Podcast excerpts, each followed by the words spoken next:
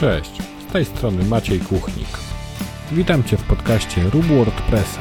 Jeśli korzystasz z WordPressa, to na pewno znajdziesz tu coś dla siebie.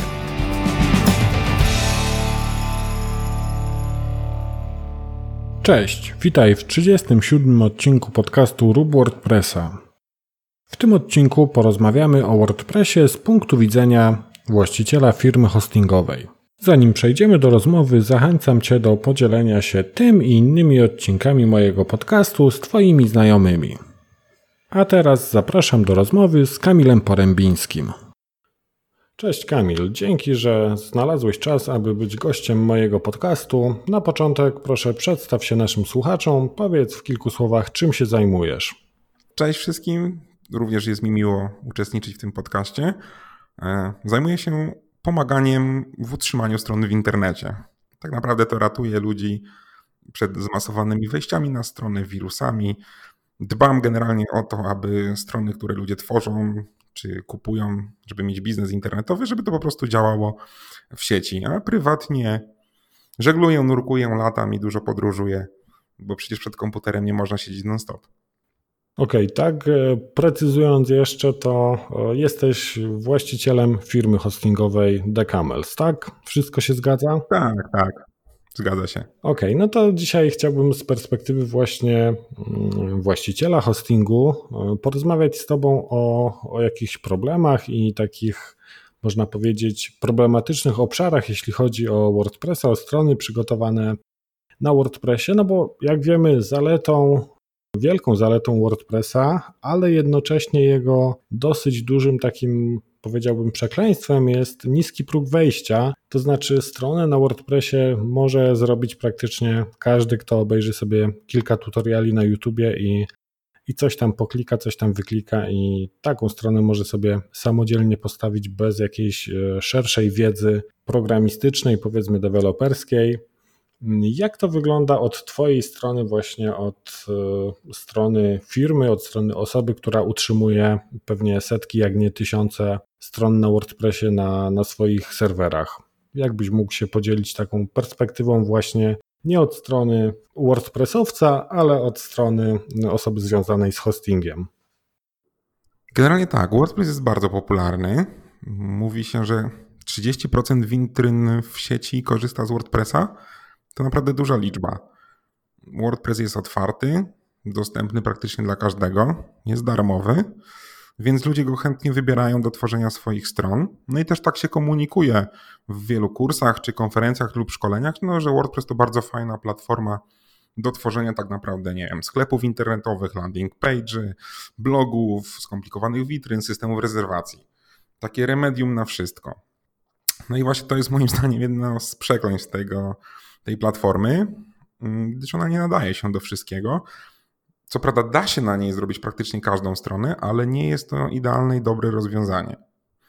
Mm, jeżeli chodzi o to z mojego punktu widzenia od strony utrzymania takiego WordPressa, to możemy sobie popatrzeć na wykres rozkładu Gaussa, gdzie duża ilość stron, jak nie większość, to są średniej jakości, źle stworzone witryny, lub w sumie witryny przeklikane przez kogoś, kto nie ma pojęcia o tym, jak tworzyć strony. Ilość specjalistów jest naprawdę wąska. No i właśnie to jest to przekleństwo WordPressa, że jest dosyć łatwy, dostępny dla każdego, więc bez specjalistycznej wiedzy, jak tworzyć strony, każdy może praktycznie tą stronę sobie wyklikać, co nie oznacza, że ona jest zrobiona poprawnie. Mamy dostępne na przykład darmowe motywy, które są w większości bardzo fajnie zrobione, ale niestety są brzydkie. No, bezpłatne motywy są tworzone przez e, ludzi związanych z tym środowiskiem. One muszą przejść e, specjalny proces e, weryfikacji takiego motywu, za czym trafią do oficjalnego repozytorium, więc grupa ludzi i społeczeństwo sprawdza jakość takich rozwiązań. No ale niestety te motywy nie są ładne, tak? One są, ale są rzadko wybierane i znowuż mamy po drugiej stronie komercyjne motywy, które można kupić na popularnych serwisach typu Team Forest. No i tutaj już jest problem. Tak? żeby motyw był sprzedawalny, to musi mieć niską cenę, no a z niską ceną wiąże się niestety jakość takiego motywu. Często te motywy nie są znowuż aktualizowane. Ludzie, którzy kupują motyw, zapominają o tym, że Po roku trzeba by wykupić dalsze aktualizacje. No przecież już kupiłem motyw, to powinno mi to wystarczyć na długo, długo, długo, a jednak nie, no to trzeba płacić za aktualizację nowego motywu, więc te motywy są nieaktualizowane i takie WordPressy po prostu gdzieś stoją w sieci i albo są zainfekowane, albo przestają działać, a żeby nie przestawały działać, to są nieaktualizowane, no i wracamy do punktu wyjścia, bo brak aktualizacji kończy się najczęściej tym, że ta strona znowu przestaje działać, bo od strony serwera się coś zmieniło. Więc generalnie duża część witryn opartych na WordPressie jest bardzo niskiej lub średniej jakości. Z racji tego, że on jest dostępny dla wszystkich i nie potrzeba specjalistycznej wiedzy, aby z niego korzystać. Co więcej, niektóre hostingi ułatwiają jeszcze, a tak naprawdę dają gotowe autoinstalatory, które instalują średniej jakości WordPressa, który ma coś tam dodanego, żeby to się jeszcze prościej klikało. Tak? No i tak to niestety wygląda. Okej, okay, a jeśli chodzi o powiedzmy specjalistów od WordPressa, jak to wygląda na przykład w kontakcie z waszym supportem? Bo zauważyłem też trochę taką tendencję e, gdzieś tam w, w środowisku, szczególnie wśród początkujących użytkowników, że bardzo dużo rzeczy jakby chcą zrzucać na, na support hostingu, to znaczy na zasadzie, a coś tam mi nie działa, nie działa w WordPressie, to ja e, odezwę się do supportu hostingu, ten hosting mi to naprawi, poprawi, coś tam z tym zrobi.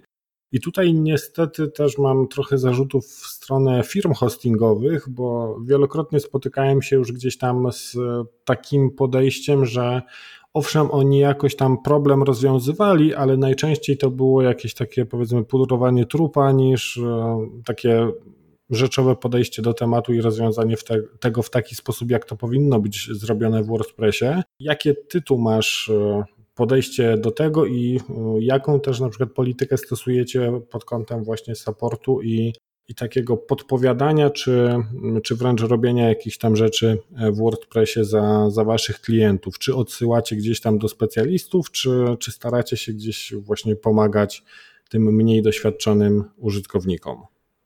Generalnie rynek specjalistów, ja bym wziął słowo specjalistów w cudzysłów, bo niski próg wejścia w technologię WordPressa daje nam niskiej jakości specjalistów. Mm, można pogadać o efekcie Dunninga-Krugera, który mówi na tym, że osoby niewykwalifikowane w jakiejś dziedzinie mają tendencję do przeceniania swoich umiejętności, podczas gdy ci wysoko wykwalifikowani mają tendencję znowu do zaniżania swoich umiejętności. No i tak jest w WordPressie. Mm, dla niespecjalistów on wydaje się prosty i instalując daną wtyczkę myślą, że rozwiązali wszelakie problemy, ponieważ u mnie na laptopie lokalnie to działa, na serwerze nie, no to wina jest oczywiście po stronie hostingu. No niestety świat jest bardziej skomplikowany, zwłaszcza ten świat serwerów i to tak do końca nie jest. No i tutaj właśnie zaczyna się ten problem. Kiedyś, dawno temu, jak jeszcze zaczynałem przygodę z informatyką, to żeby był coś zrobić, trzeba było umieć. Żeby nagrać film poklatkowy, trzeba było napisać skrypty, które pobierały obrazki z kamerki internetowej, łączyły obrazki, potem film. Dzisiaj tak naprawdę wystarczy kliknąć guzik i za ciebie iPhone zrobi film poklatkowy. Tak? Ta technologia tak nam wszystko ułatwia, że nie musimy za dużo wiedzieć, żeby coś zrobić. No i podobnie jest w środowisku WordPressa. Nie musisz znać się na tworzeniu stron internetowych, bo kupujesz motyw, instalujesz WordPressa i strona jest. Nie zastanawiasz się, co jest pod spodem, jak to działa, a najczęściej niestety nie działa, tak? I to jest, to jest, to jest główny, główny zarzut, który mam do tego całego WordPressa i do specjalistów, którzy nie rozumieją i nie zagłębiają się w to, jak to jest zbudowane, dlaczego działa, jak może to działać lepiej i czy aby na pewno jest to poprawny wybór. Mm, najczęściej spotykam się z tym, że każdy problem albo każdą rzecz, którą trzeba rozwiązać w WordPressie, należy um, użyć do tego wtyczki. Tak, jeżeli nie masz mapy strony, użyj wtyczki. Jeżeli chcesz mieć jakiś obrazek inny, użyj wtyczki. Jeżeli chcesz mieć stronę zoptymalizowaną, użyj wtyczki. Jeżeli chcesz mieć stronę zabezpieczoną, użyj wtyczki. Tak? I to jest, to jest kolejna bolączka tego systemu, że są wtyczki na wszystko. Zapewne są wtyczki do wtyczek. Przykładem jest taki kontakt form. Nie zdziwię się, jak będą wtyczki do wtyczek do wtyczek. Czyli takie łatanie problemów albo rozwijanie WordPressa za pomocą dodatkowych modułów, wtyczek, które, nad którymi nikt już potem nie panuje. No i teraz właśnie możemy podzielić na tych specjalistów, którzy yy, świadomie wybierają dane wtyczki, bo wiedzą, co ta wtyczka robi, wiedzą, jak działa, znają jej mankamenty, potrafią ją wykorzystać, a nie instalują wtyczkę po to, żeby zbudować funkcjonalność, jakiej, jakiej nie potrzebowali. No i fakt, no i z drugiej strony mamy firmy hostingowe, które hostują te WordPressy tworzone z milionami wtyczek. No i patrz, popatrzmy z punktu widzenia sobie takiego klienta, który kupił stronę u firmy deweloperskiej. Strona, nie wiem, kosztuje 1000 zł, 2000 zł, więc z punktu widzenia klienta była dużo droższa niż hosting, który kosztuje, nie wiem, 100-200 zł rocznie. No to jeżeli zapłaciłem dużo za stronę, to wydaje mi się, że ona była dobrze zrobiona, a skoro nie działa, no to wina jest przecież po stronie hostingu. No bo gdzie, gdzie, gdzie miałby być problem, tak? No i trochę hostingi są tak pod takim ostrzałem. No bo co tu możemy zrobić? No, utrzymywać taką stronę, która nie działa, lub próbować pomóc, lub tracić czas na saporcie. My najczęściej odsyłamy do specjalistów, którzy się na tym znają. No to jest sensowne rozwiązanie, tak? Nie można być specem od wszystkiego. Hosting nie powinien zajmować się tworzeniem stron internetowych, bo to nie jest jego specjalizacja. Nie zrobi tego dobrze. Natomiast jak właśnie tak mówisz, próbuje coś hosting naprawić, najczęściej kończy to się, nie wiem, przywróceniem kopii zapasowej albo wgraniem wtyczki, która zamaskuje problem. Dlatego mówię, my staramy się tego nie robić, tylko odsyłać do specjalistów, którzy znajdą problem, znajdą źródło tego problemu, rozwiążą go. Często rozwiązaniem problemu jest napisanie niestety strony od nowa. I, i na tym cały, cały polega klucz tego, tego świata WordPressa. Yy, jeżeli chodzi o tych specjalistów, no dzisiaj specjalistą od WordPressa można być po kursie za 30 zł przecież, tak? To jest właśnie taki rynek specjalistów. Ja bym to nazywał ludzi, którzy wdrażają WordPressa, nie wiem, potrafią go zainstalować, dodać 15 wtyczek, ale to nie jest specjalista od tworzenia stron internetowych. To jest ktoś, kto z dostępnych, bezpłatnych klocków próbuje w jakiś sposób skleić stronę internetową, która jakiś być może kiedyś będzie działała.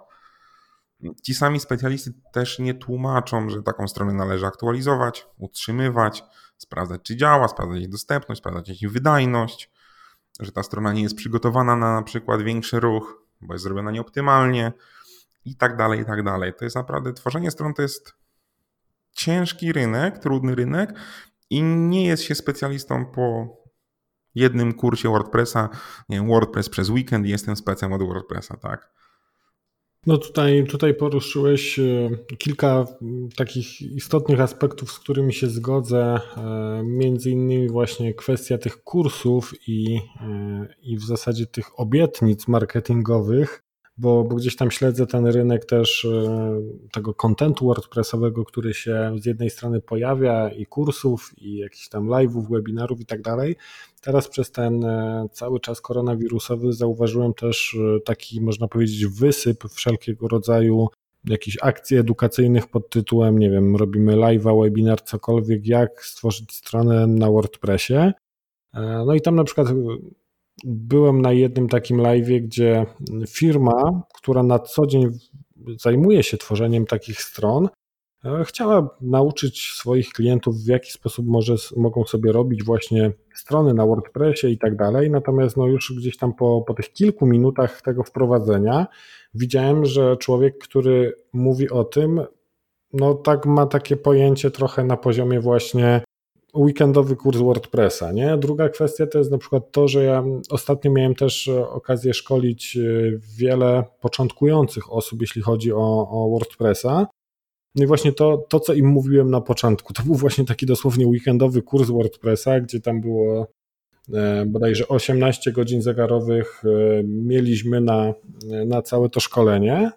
Szkolenie od podstaw, od właśnie takiej instalacji i tak dalej, no to na samym wstępie zawsze gdzieś tam starałem się komunikować, że, że to jest tylko wstęp do do tego tematu, a nie, nie jakby kompleksowy kurs, po czym będziecie wiedzieć wszystko, no bo po prostu to jest, to jest właśnie tak, jak wspomniałeś o tym efekcie Krugera-Dunninga bodajże, on się tak nazywa, że, że właśnie ci, ci ludzie nawet nie wiedzą, czego jeszcze nie wiedzą, tak, i nie wiedzą, gdzie ten horyzont jest, a, a jakby z czasem, z konsumpcją tych wszystkich, że tak powiem, treści i tak dalej, E, trochę można powiedzieć wchodzą w takie przekonanie, że przecież jak tyle potrafią zrobić za pomocą wtyczek, to, to już są super specjalistami. Zresztą widzę to też po, po grupach facebookowych, gdzie ktoś tam się pytał o jakąś, można powiedzieć, teoretycznie prostą sprawę, ale nie do końca dającą się ogarnąć wtyczką.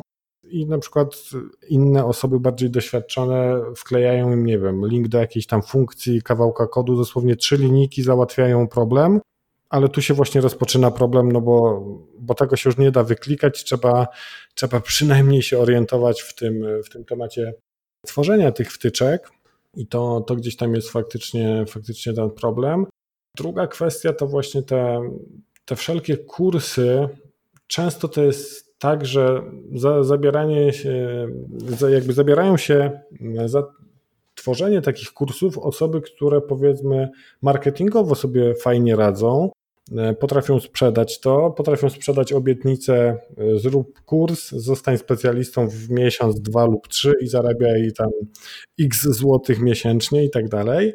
E, natomiast już gdzieś tam też widzę jakby takie błędy merytoryczne już u samych podstaw u, u takiego człowieka, więc też jako no, człowiek, który siedzi w tym WordPressie od jakiegoś tam dłuższego czasu, no zupełnie nie mam zaufania, tylko teraz wyobraźmy sobie, że na taki komunikat trafia ktoś, kto właśnie chce się nauczyć, kogo WordPress zainteresował, no on nie ma możliwości oceniania tego, że gdzieś tam już u samych podstaw tego, co, co dana osoba, dana marka komunikuje, są jakieś takie dosyć, dosyć podstawowe błędy.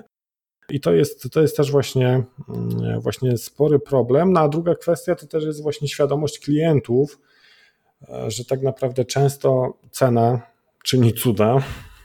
To wiadomo. No, oczywiście. A, a, druga, druga rzecz to jest właśnie argument typu, jeśli wydałem tam 1000, 2, 5 na stronę, to, to czemu ja jeszcze mam, nie wiem, płacić za miesięczne utrzymanie, albo to czemu tak, nie? No to wtedy, ja wtedy najczęściej używam porównanie po prostu, że a jeśli kupisz sobie nowy samochód w salonie, taki nowy, nowy po prostu, który świeżo przyjechał z fabryki, to co, to przez najbliższe 10 lat nie wydasz ani złotówki na niego? I tu się, wiesz, tu się nagle otwierają oczy, a no, no ale to tam jakieś przeglądy, oleje, serwis i tak dalej. Nie? I tu jest dokładnie tak samo, a klienci niestety nie mają świadomości. Zgadza się. To, co mówisz z tym samochodem, to jest dobre porównanie, bo też go używam. E, co więcej, ja zawsze zadaję pytanie klientowi, skoro kupiłeś już ten samochód, czy masz stronę internetową, mm, to sam budujesz samochód, sam go naprawiasz, czy raczej jedziesz do e, specjalisty warsztatu, który wie, jak to naprawić, tak? Mm, tak to wygląda znowu w tym środowisku WordPressa, że jest to komunikowane jako darmowe, bezpłatne, proste narzędzie, to dlaczego ja mam za coś darmowego, bezpłatnego i prostego płacić? No właśnie po to, żeby ono działało dobrze tak naprawdę. Kiedyś, dawno temu, jak się tworzyło strony internetowej, to było takie stanowisko bodajże webmaster się człowiek nazywał.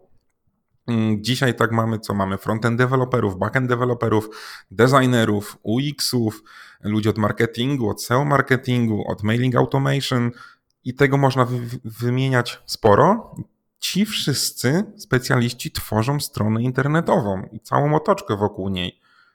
Więc jak mamy dużą grupę specjalistów, no to, to strona jest czymś skomplikowanym. To jest byt, który działa non-stop w internecie, który trzeba utrzymywać, aktualizować, a to kosztuje. Budowanie takiej strony z klocków, z wtyczek przez osobę niedoświadczoną to tak jakby otworzyć restaurację i zamiast zatrudnić kucharzy i szefa kuchni, samemu w mikrofalówce pod, podgrzewać dania gotowe i mówić, że ma się fajną restaurację.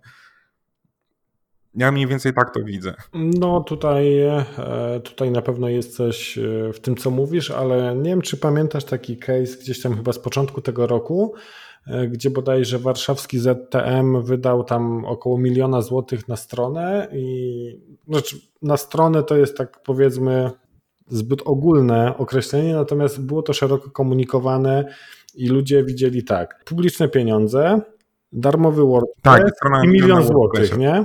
I tutaj też jakby nawet samo środowisko, gdzieś tam ludzie powiązani z IT, jak obserwowałem sobie gdzieś tam dyskusje na, na różnych Facebookach, nie Facebookach, to w ogóle pokazuje też, że wielu ludzi w ogóle nie ma świadomości tego, że to, że WordPress jest za darmo, że go po prostu możesz użyć komercyjnie, niekomercyjnie jak chcesz, to jakby nie bierze pod uwagę, że tego WordPressa trzeba wdrożyć, utrzymywać i tak dalej. I, i tutaj, jeśli ktoś tam już rzeczowo podszedł do, e, do, do tematu, no to jeśli przeliczył to wszystko, no to tak naprawdę okazało się, że ta kasa, ten ponad milion złotych lekko, to tak szału nie robi, jeśli sobie weźmiemy jeszcze pod uwagę te wszystkie warunki utrzymania i tak dalej. Tutaj bodajże chyba Miłosz, Miłosz Rysko-Bożeński napisał artykuł na, na ten temat, taki opisujący i roz, jakby rozkładający te, te wszystkie rzeczy na czynniki i, i tam było fajnie widać właśnie, że, że to już no, z tą kasą e, tak wesoło nie jest, jakby się mogło wydawać, że, że milion złotych, a właśnie ludzie, ludzie zobaczyli właśnie darmowy WordPress, milion złotych i publiczne pieniądze nie? I, i po prostu oczaleli wiesz, koszta wdrożenia, ale bardzo często dużymi kosztami są też koszta szkolenia pracowników mm, do obsługi nowego systemu CMS, gdzie będą musieli wprowadzać treści. Bo to nie jest tak, że firma kupuje produkt typu strona internetowa i ona działa, tak? Tu też trzeba przeszkolić kadrę, która będzie wprowadzała treści na tej stronie. Być może ona sama musi aktualizować. Często jest to przetarg na jakieś nie wiem, roczne, dwuletnie utrzymanie. Dlatego tak, to są pieniądze. To są konkretne pieniądze i dokładnie tak samo jest w przypadku witryn internetowych. No, że kupisz stronę za 1000 zł, no to spodziewaj się jakości za 1000 zł. Co nie oznacza, że to są strony złej jakości, no bo znowuż mogą być to proste landing page, statyczne praktycznie strony, na których nie trzeba nic robić. No to wszystko zależy od tego, czego oczekujemy i czy chcemy, żeby ta strona działała i przetrwała najbliższe 3-4 lata i nie wysypała się w Black Friday, czy jednak chcemy, aby ona w Black Friday nie działała, no bo nam na tym nie zależy. Tak, dokładnie, dokładnie tak, no bo tutaj też trzeba zwrócić e, uwagę na to, mm, jakie tak naprawdę mamy potrzeby, bo, bo nawet ta strona właśnie, tak jak mówisz, za 1000 czy 2000, ona może zostać sensownie stworzona i to jest jak najbardziej budżet pozwalający na, na wykonanie takiej strony przez, przez jakiegoś specjalistę, tylko ten specjalista przeważnie albo wie, co robi i robi to e, na zasadzie takiej, że po prostu dba o te wszystkie aspekty, a nawet jeśli nie zadba o jakiś tam aspekt, to ma tego świadomość, tak, że tu czy tu jest jakiś tam słaby punkt i tu czy tu jest rozwiązanie kompromisowe, bo, bo sam gdzieś też e, czasem bywam w takich sytuacjach, że ok, w idealnym świecie by to było, nie wiem, rozwiązane tak, tak i tak, no ale nie ma czasu, nie ma budżetu, jest taka i taka potrzeba, więc czasem się wybiera takie mniejsze zło i owszem, te rozwiązania kompromisowe gdzieś tam się stosuje, natomiast e, jeśli mamy świadomość, że, że stosujemy w tym miejscu jakieś rozwiązanie, które jest e, kompromisem, a nie takim idealnym modelowym rozwiązaniem, no to też na pewno jakby pomaga nam to w stworzeniu rozwiązania i niezawodnego, i, i takiego, które będzie w jakiś tam sensowny sposób utrzymywalne przez jakiś zakładany czas. Tak, no i właśnie po tym poznajesz specjalistę, że potrafi do Twojego budżetu, Twoich oczekiwań i tego, co ma strona robić, dobrać odpowiednie rozwiązanie. Tak mówię, instalowanie wtyczek nie jest niczym złym, tylko jak mówisz, trzeba mieć świadomość, dlaczego instalujemy tą wtyczkę, dlaczego ją wybraliśmy, jak ona działa, jaki ma wpływ, nie wiem, na bezpieczeństwo tej strony, jaki ma wpływ na aktualizację, jej wydajność i tak dalej. Dlatego mówię, no, budowanie stron internetowych w WordPressie nie polega na dodawaniu wtyczek.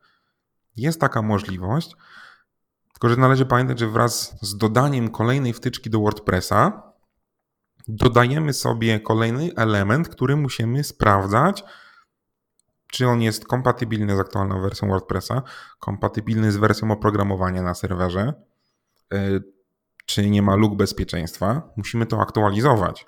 Teraz wyobraź sobie, że masz WordPressa, w którym jest 7 wtyczek albo 57 wtyczek. Jeżeli wtyczki aktualizują się średnio kilka razy w tygodniu, niektóre, moja ulubiona Yoast, która ma co chwilę jakąś wtopę, to tak naprawdę codziennie musisz pilnować tej strony i testować, czy aktualizacja nowej wtyczki nie niszczy procesu na stronie, nie wiem, procesu zakupowego, procesu zapisu do newslettera, może wy, wywala ci, nie wiem, tytuły stron, tak w poprzednim podcaście mówił Tomek. I to jest ten problem. Im więcej wtyczek, tym masz większy narzut i koszta utrzymania danego, danej strony, danego systemu. Znowu, jeżeli patrząc na deweloperów wtyczek, no nie zawsze oni się chwalą, że dana wtyczka miała błąd security i należy ją szybko zaktualizować. Mm, ostatnio z Dziutkiem patrzyliśmy, to jedna wtyczka wręcz ukryła takie informacje. Dosyć poważny błąd SQL injection. No i znowuż tutaj, jeżeli pilnujesz wtyczek pod kątem security i chcesz aktualizować tylko dlatego, że są błędy w bezpieczeństwie, no to taka wtyczka ci tego nie powie. Możesz to przeoczyć i narazić swoją stronę znowuż na atak na włamanie. Dlatego mówię, no to tworzenie stron, tu są potrzebni specjaliści, którzy znają, wiedzą jak tworzyć strony, wiedzą jaką wtyczkę dodać, czy ją w ogóle jest sens aktualizować. No ostatnio była aktualizacja Yoasta, przecież bardzo, bardzo mocno się on zmienił, no ile problemów wyniknęło z, z tego. No my tam z Dziutkiem się śmialiśmy, że jak wychodzi duży upgrade Yoasta, to za parę godzin będzie 17 wersji poprawkowych tej, tej wtyczki. No i tak niestety jest. Jest wiele takich wtyczek, które wprowadzają nagle rewolucję, nie są kompatybilne wstecz, albo wymagają nowego WordPressa, którego ty nie możesz zaktualizować, bo inna wtyczka na to nie pozwala. I to jest taki łańcuch organów połączonych, gdzie tylko specjalista, nawet kilku specjalistów będzie wiedziało, jak to robić, kiedy poprawić, kiedy aktualizować. A to, co mówię, czasem widzę na niektórych y, hostingach, to blokowane są aktualizacje WordPressa, żeby strona się przypadkowo nie popsuła przez aktualizację. No bo wtedy klient jest zdenerwowany i pisze do hostingu, że coś nie działa, tak? Natomiast to jest mierz obusieczny, bo strona nieaktualizowana prędzej czy później przestanie działać lub ktoś się do niej włamie. No tak, no tutaj dosłownie jest wczoraj przypadek, gdzie odezwał się do mnie klient e, sprzed e, dosłownie nie wiem, z 5 lat temu chyba mu robiłem jakąś tam stronę. E, oczywiście tam no, jakimiś update'ami, obsługą, takim utrzymaniem nie byli zainteresowani, no bo stwierdzili, że oni sami sobie ogarną. Skończyło się na tym, że hosting podniósł wersję PHP do, do tam 7 ileś, nie pamiętam nawet już konkretnie wersji, natomiast e, wysypało się na przykład logowanie, tak? O ile strona jako tako działała w tej części publicznej, no to właściciel do mnie się odezwał, że jest jakiś problem, że, że nie może się zalogować na stronę. No i to jest dokładnie to, co mówisz, że zmieniają się te warunki, w których te strony funkcjonują i nagle, nagle pojawia się znikąd jakiś, jakiś problem i tam faktycznie można powiedzieć Takim czynnikiem, który spowodował ten problem, było to, że hosting coś zmienił na serwerach, natomiast no, problem nie leży w tym, że hosting chciał dbać o to, aby ta wersja PHP była możliwie najwyższa i aktualna, tylko no, problem był w tym, że, że strona nie była utrzymywana w odpowiedni sposób. Tutaj przy tych wtyczkach ja też widzę trochę trochę można powiedzieć takie śmieszne zachowania czasem po, po grupach. Ja uwielbiam sobie gdzieś tam scrollować grupy facebookowe i, i czytać różne wątki, różne stanowiska różnych osób. Znowu jest gdzieś tam e, bardzo mocne stanowisko na zasadzie nie używaj wtyczek, bo coś tam, coś tam, coś tam, bo każda wtyczka to zło, bo, bo nie, bo nie, bo nie. E, no i potem są tam na przykład takie e, historie typu, no jak masz, nie wiem, wkleić kod piksela Facebooka albo coś, to wklej sobie go w header PHP w motywie i o ile jeszcze ktoś tam pomyśli, żeby to był motyw potomny, no to jeszcze pół biedy, ale nie używaj wtyczki wtyczki, bo wtyczki są złe i ci spowolnią stronę. No tu się akurat nie zgodzę, bo jak dla mnie robienie tylko motywu potomnego po to, żeby tam dokleić kod, kod Facebooka, no jest jakby zupełnie bezsensownym działaniem, bo są proste, lekkie wtyczki, które taki kod dokleją. Na prędkość generowania strony będzie miało to wpływ totalnie żaden, a wiele, wiele razy naprawdę już widziałem sytuacje, gdzie ktoś przychodził do mnie i mówił: Słuchaj, mamy problem, e, Analytics nie liczy nam 3 e, miesiące statystyk, coś się popsuło, jesteśmy po prostu w lesie z danymi, bo, bo chcieliśmy sobie porównać, zrobić jakieś tam raporty, nie mamy statystyk. Nie? No a co robiliście 3 miesiące temu w WordPressie? A no zmieniliśmy motyw. Tylko nikomu nie przyszło do głowy, że gdzieś kiedyś ktoś tam właśnie taką potencjalną optymalizacją i w ogóle jakby byciem turboprawilnym e, deweloperem wkleił gdzieś tam ten kod do, do pliku motywu, motyw się zmienił i, i wszystko przestało działać. Więc tutaj taki rozsądny kompromis moim zdaniem, bo to gdzieś tam widzę też, że, że najczęściej wojują tacy ludzie, którzy z jednej strony w takiej dyskusji wydają ci się e, turbo specjalistami, jakimiś tam deweloperami z mega długim stażem, a za tydzień zadają takie pytanie na grupie, że ci się wydaje, kurczę, coś chyba poszło nie tak, nie? Bo, bo z jednej strony tu w, w jednym wątku e, gość tam wojuje i się mądrzy, że, że tak i tak, a za dwa czy trzy dni zadaje takie pytanie, które jest dosłownie 30 sekund w Google, pierwsza strona z dokumentacji WordPressa i tam jest wręcz kawałek kodu, którego może użyć i problem ma rozwiązany.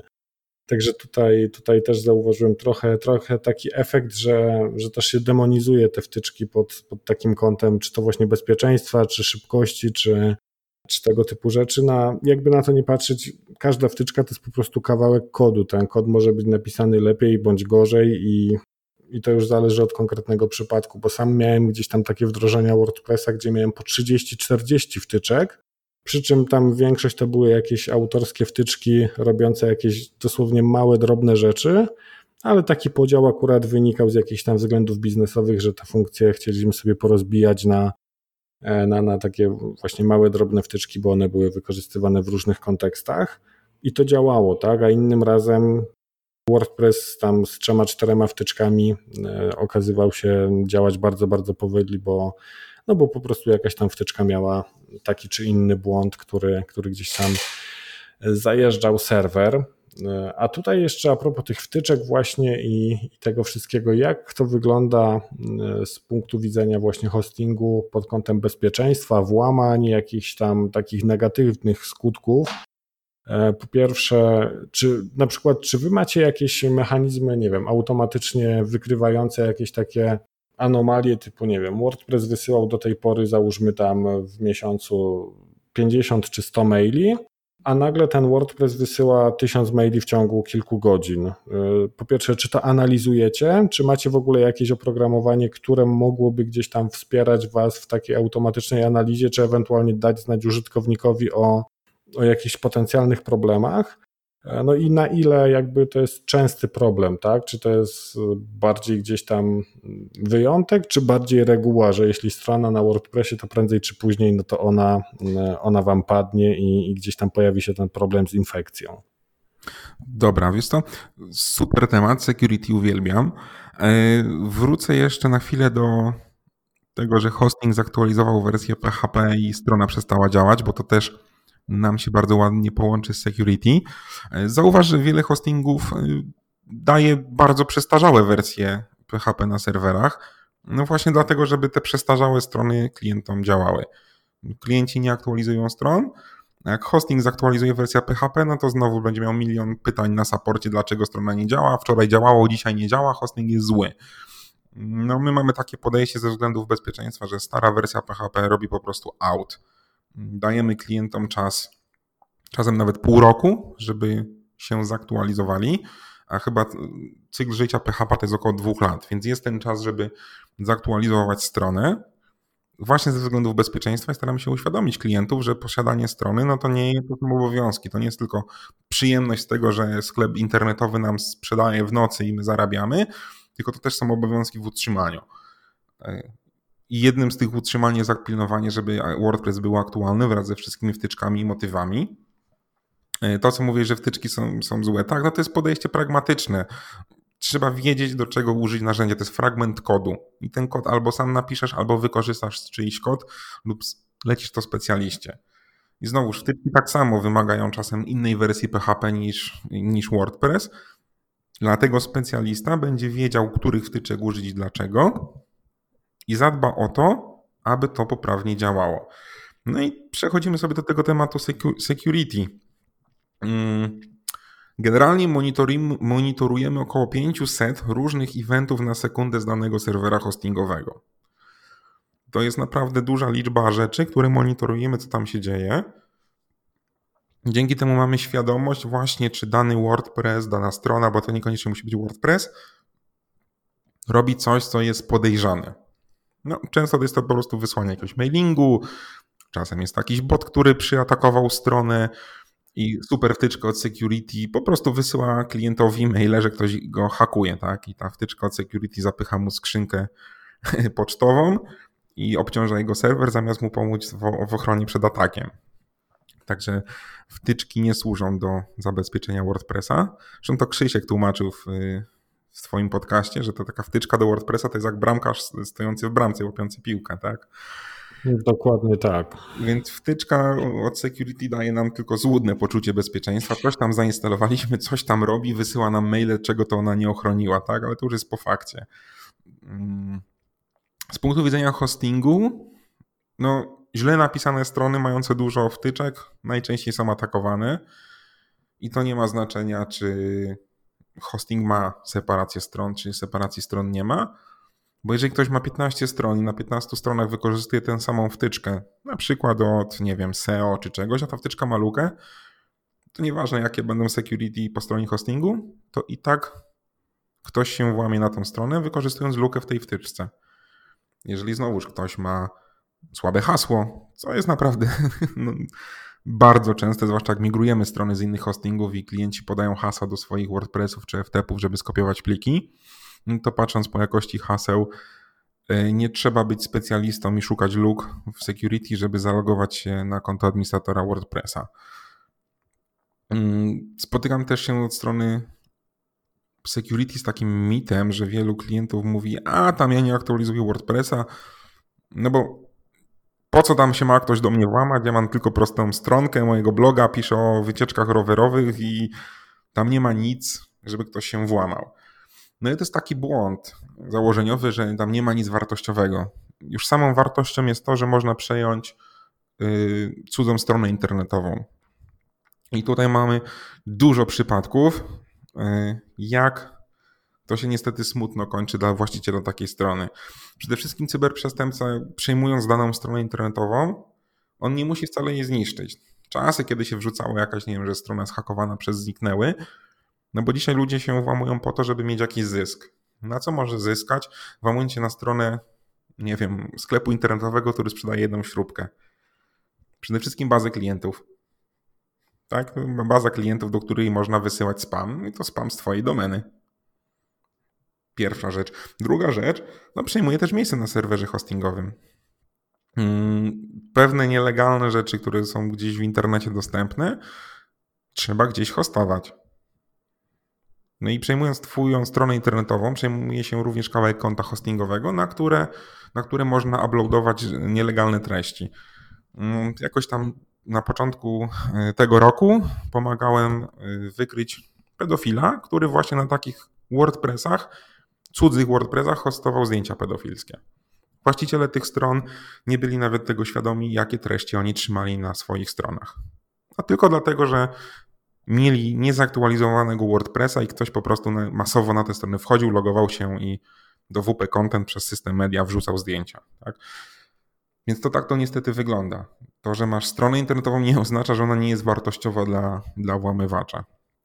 E, inny ciekawy przykład jednego, e, że tak powiem, człowieka ze środowiska WordPressowego. Ktoś włamał się na jego stronę internetową i w subdomenie założył sklep internetowy. Człowiek sobie prowadził pod daną domeną normalnie swoją, swojego bloga, a cyberprzestępcy w subdomenie sklep.nazwa domeny założyli mu sklep internetowy i sprzedawali urządzenia elektroniczne na dane klienta, na jego imię, nazwisko, adres domowy. Wyłudzili kilkaset tysięcy złotych w ten sposób. My się o tym dowiedzieliśmy, kiedy dostaliśmy nakaz prokuratury o wydanie informacji na temat właściciela tej strony i tak dalej. No, biedny człowiek nie był świadomy nawet, że ktoś pod jego imieniem i nazwiskiem prowadzi nielegalny sklep na e-commerce i po prostu okrada, okrada nieświadomych y, ludzi, którzy kupują w tym sklepie, płacą pieniądze, a towar nigdy nie jest wysyłany.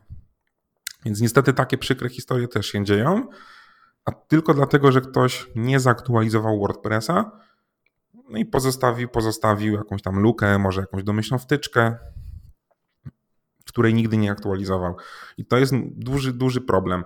Z punktu widzenia hostingu, czy systemy anty-malware mogą wykryć infekcję? Niestety nie. Żaden system malware nie jest skuteczny, nawet nie wiem, w 80, może 70%. E, większość infekcji na WordPressie to są jakieś proste, jednolinkowe polecenia typu otwórz, zapisz plik. No to są natywne funkcje w PHP, no, które nie są groźne. Więc ciężko jest tutaj zrobić oprogramowanie antymalware'owe, które potrafi odróżnić, że to jest zamierzona funkcja w motywie danej strony od funkcji, która robi coś złego na, na, na WordPressie. Dlatego te infekcje się pojawiają, zwłaszcza, że mówię, jak klienci używają dużej liczby wtyczek, no to wystarczy jedna luka w jednej wtyczce, aby dostać się do backendu WordPressa, a tam z poziomu backendu WordPressa możesz przecież edytować dowolną ilość plików, dopisać coś i strona jest tak naprawdę przejęta. Część tych infekcji, mówię, wychodzi po jakimś, jakimś czasie, kiedy cyberprzestępca, na przykład nie wiem, po 6 miesiącach zbierania kont mailowych na stronie, zaczyna wysyłać mailing i wtedy monitoring reaguje, że jest dziwne E, zachowanie na, po stronie serwera poczty, że wychodzi dużo maili, no i wtedy można zobaczyć, co się stało. A przez ostatnie pół roku WordPress po prostu działał, tylko cyberprzestępca założył sobie dodatkowe konto użytkownika i po prostu czekał na właściwy moment, a strona się rozrośnie i zacznie z niej zarabiać, po prostu wysyłając spam. To, jest też w ogóle bardzo często ciekawe, że takie WordPressy przejęte przez cyberprzestępców są przez nich aktualizowane. No bo jak już się włamałem na stronę WordPressa, to chciałbym z niego korzystać i nie chciałbym, żeby inny cyberwłamywacz się do niego włamał, czy jakiś bot i wykorzystał moje, moje źródło wysyłania spamu. Tak? Więc to, to jest naprawdę czasem śmieszne i zabawne, no ale tak to, tak to w tym świecie e, wygląda. Czyli sobie dbają o te WordPressy, jak już się dostaną do nich, nie? No oczywiście, bo to jest, to jest twoje źródło dochodu. Więc jeżeli masz, przejmiesz powiedzmy sklep internetowy, który specjalizuje się w sprzedaży na przykład jakichś śrubek, nie wiem, lamp czy czegokolwiek i ma ten sklep system newsletterowy, no to fajnie jakby ten sklep działał, no bo masz dużą bazę klientów, do której możesz sprzedawać wysyłkę spamu i reklam. Więc cyberprzestępcy zależy na tym, żeby na tym zarabiać. Może wysyłać kampanie phishingowe, może rozesłać z twojej domeny na przykład do klientów, że musicie dopłacić teraz 2 zł, ponieważ paczka, którą wam wysłaliśmy impostem jest za duża i trzeba dopłacić. No i wysyła z Twojej domeny, swojej domeny, Twojego sklepu taki mailing i podaje link do szybkiej płatności i po prostu ludzie płacą za, za takie typu rzeczy, tak? Więc takie rzeczy się dzieją i mówię, cyberprzestępcy dbają bardzo często o swoje źródło dochodu. Zwłaszcza, że robią to pod Twoim nazwiskiem, tak? Okej, okay, a jakbyś e, podszedł do kwestii zabezpieczania WordPressa, co byś tutaj zarekomendował, jeśli chodzi o, o, po prostu podniesienie tego bezpieczeństwa WordPressa, tak aby przed tego typu właśnie problemami się zabezpieczyć? Wiesz co, WordPressa nie trzeba zabezpieczać. On ma security by design. Zresztą na stronie WordPressa jest opisane, jak oni podchodzą do bezpieczeństwa, jakości kodu i tak dalej, więc moim zdaniem nie trzeba zabezpieczać WordPressa. Największą jego bolączką to tak jak mówiłem wcześniej, jest jego popularność i dostępność. Jeżeli mamy jakieś popularne rozwiązania, mówimy o CMS-ie, który podobno ogarnia ponad 30% stron w internecie, to znalezienie luki w takim oprogramowaniu daje nam dostęp do całej, do naprawdę sporej liczby stron. I teraz tutaj to samo tyczy się wtyczek do WordPressa, bo najczęściej we wtyczkach lub motywach E, znajdowane są e, luki bezpieczeństwa. Czyli to, co powinniśmy my robić, to ograniczać mimo wszystko liczbę wtyczek. Tak jak mówiłem, każda nowa wtyczka może nam dodać nową lukę. Jest to nowe, nowe źródło, w którym musimy sprawdzać, dbać o nie i tak dalej. Dlatego to, co bym zalecał, przede wszystkim aktualizować, czyli cyklicznie dbać o tego WordPressa, aktualizować wtyczki, aktualizować motywy, no i samego WordPressa. No to jest taki cykliczny maintenance. Y, Tomek kiedyś opisał bardzo fajny artykuł, mm, co ile i co jaki czas wykonywać pewne testy na stronie WordPressa, od testów wizualnych, czyli po prostu sprawdzenie, czy dana strona wygląda tak, jak powinna wyglądać, bo wraz z nową wersją wtyczki czy samego WordPressa część rzeczy może się zmienić. Testy funkcjonalne, czyli sprawdzić, czy ten formularz kontaktowy, który mamy na stronie, to, że się wyświetla, to jest fajnie, ale czy on aby na pewno dalej działa? Być może z jakąś aktualizacją wtyczki on działa, wyświetla, nawet po kliknięciu guzik wyświetli ci, że wysłano maila, ale ten mail nigdy do ciebie nie dotrze, bo na przykład zmienił, zmieniło się ustawienia po stronie serwera hostingowego, które przeoczyliśmy i w inny sposób należy wysyłać maile. Więc takie regularne dbanie o WordPressa czy swoją stroną internetową naprawdę pomaga nam w utrzymaniu wysokiego poziomu bezpieczeństwa. Taki review, co mamy w środku, czy nadal korzystamy z tej wtyczki, czy aby na pewno ten formularz kontaktowy jest wykorzystywany, być może nie. Jak nie jest wykorzystywany, to go usuńmy, usuńmy również wtyczkę. Nie wyłączajmy tylko wtyczki, bo wyłączona wtyczka nadal jest na serwerze, nadal można jej użyć. Minus takiej wyłączonej wtyczki jest taki, że WordPress nie pilnuje jej aktualizacji. Czyli nam nie wyświetli się tam w panelu, się chyba po polsku nazywa cockpit, e, że dana wtyczka powinna zostać zaktualizowana. Ona jest wyłączona i nie używamy, więc my nie wiemy, że nawet ona ma jakąś, nie wiem, ogromną podatność, którą powinniśmy natychmiastowo zaktualizować, ponieważ jest niestety wyłączona. Czyli takie cykliczne dbanie o WordPressa pomaga w utrzymaniu bezpieczeństwa. No i znowu, że jeżeli się na tym nie znamy, nie mamy czasu, bo czas to pieniądz, oddajmy to w ręce specjalistów, którzy mają automaty lub ludzi od tego, aby taki, o takie strony dbać. Sprawdzić, czy strona będzie działała z nową wersją PHP, czy dana wtyczka wymaga aktualizacji teraz, czy jest to tylko aktualizacja we wtyczce języka gruzińskiego i nie musimy się na chwilę obecną przejmować tą aktualizacją. To jest, mówię, cykliczna, cykliczna robota. No i to, co jeszcze bym mógł polecić, to dbanie o hasło do, do WordPressa, bo to jest naprawdę dosyć prosta rzecz, żeby założyć trudne hasło do, do panelu, a daje nam naprawdę dużą, dużą przewagę nad wieloma rodzajami atakami, atakami słownikowymi, które po prostu brute forsując poprzez requesty po REST API czy chyba XML RPC potrafią masowo skanować stronę i brute force'em próbować dobić się do takiej strony, łamiąc jej hasła, w sumie próbując złamać hasło.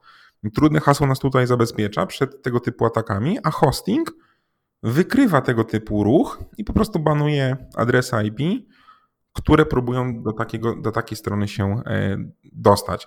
Natomiast jeżeli ktoś ma proste hasło typu, nie wiem, login admin, hasło admin czy admin 1, to za czym hosting wykryje, że idzie do jakiś atak brute force, to cyberprzestępca już jest zalogowany na panelu WordPressa. No i to z doświadczenia mogę powiedzieć, że jest to dużo, dużo takich ataków, gdzie po nastu próbach y, requestów do panelu administratora bot czy jakiś tam robak internetowy już jest zalogowany w panelu WordPressa, doinstalowuje wtyczkę, najczęściej to jest WP File Manager i cyberprzestępca już sobie grzebie po file systemie, dodaje kolejne wtyczki, ukrywa w motywie swoje, swój malware i robi ze stroną co chce. Tak? Więc to jest, to jest trudne do wykrycia, no bo jeżeli ktoś za 17 razem wpisując hasło próbuje się zalogować do WordPressa i trafia, no to od strony hostingu jest to ciężko zablokować.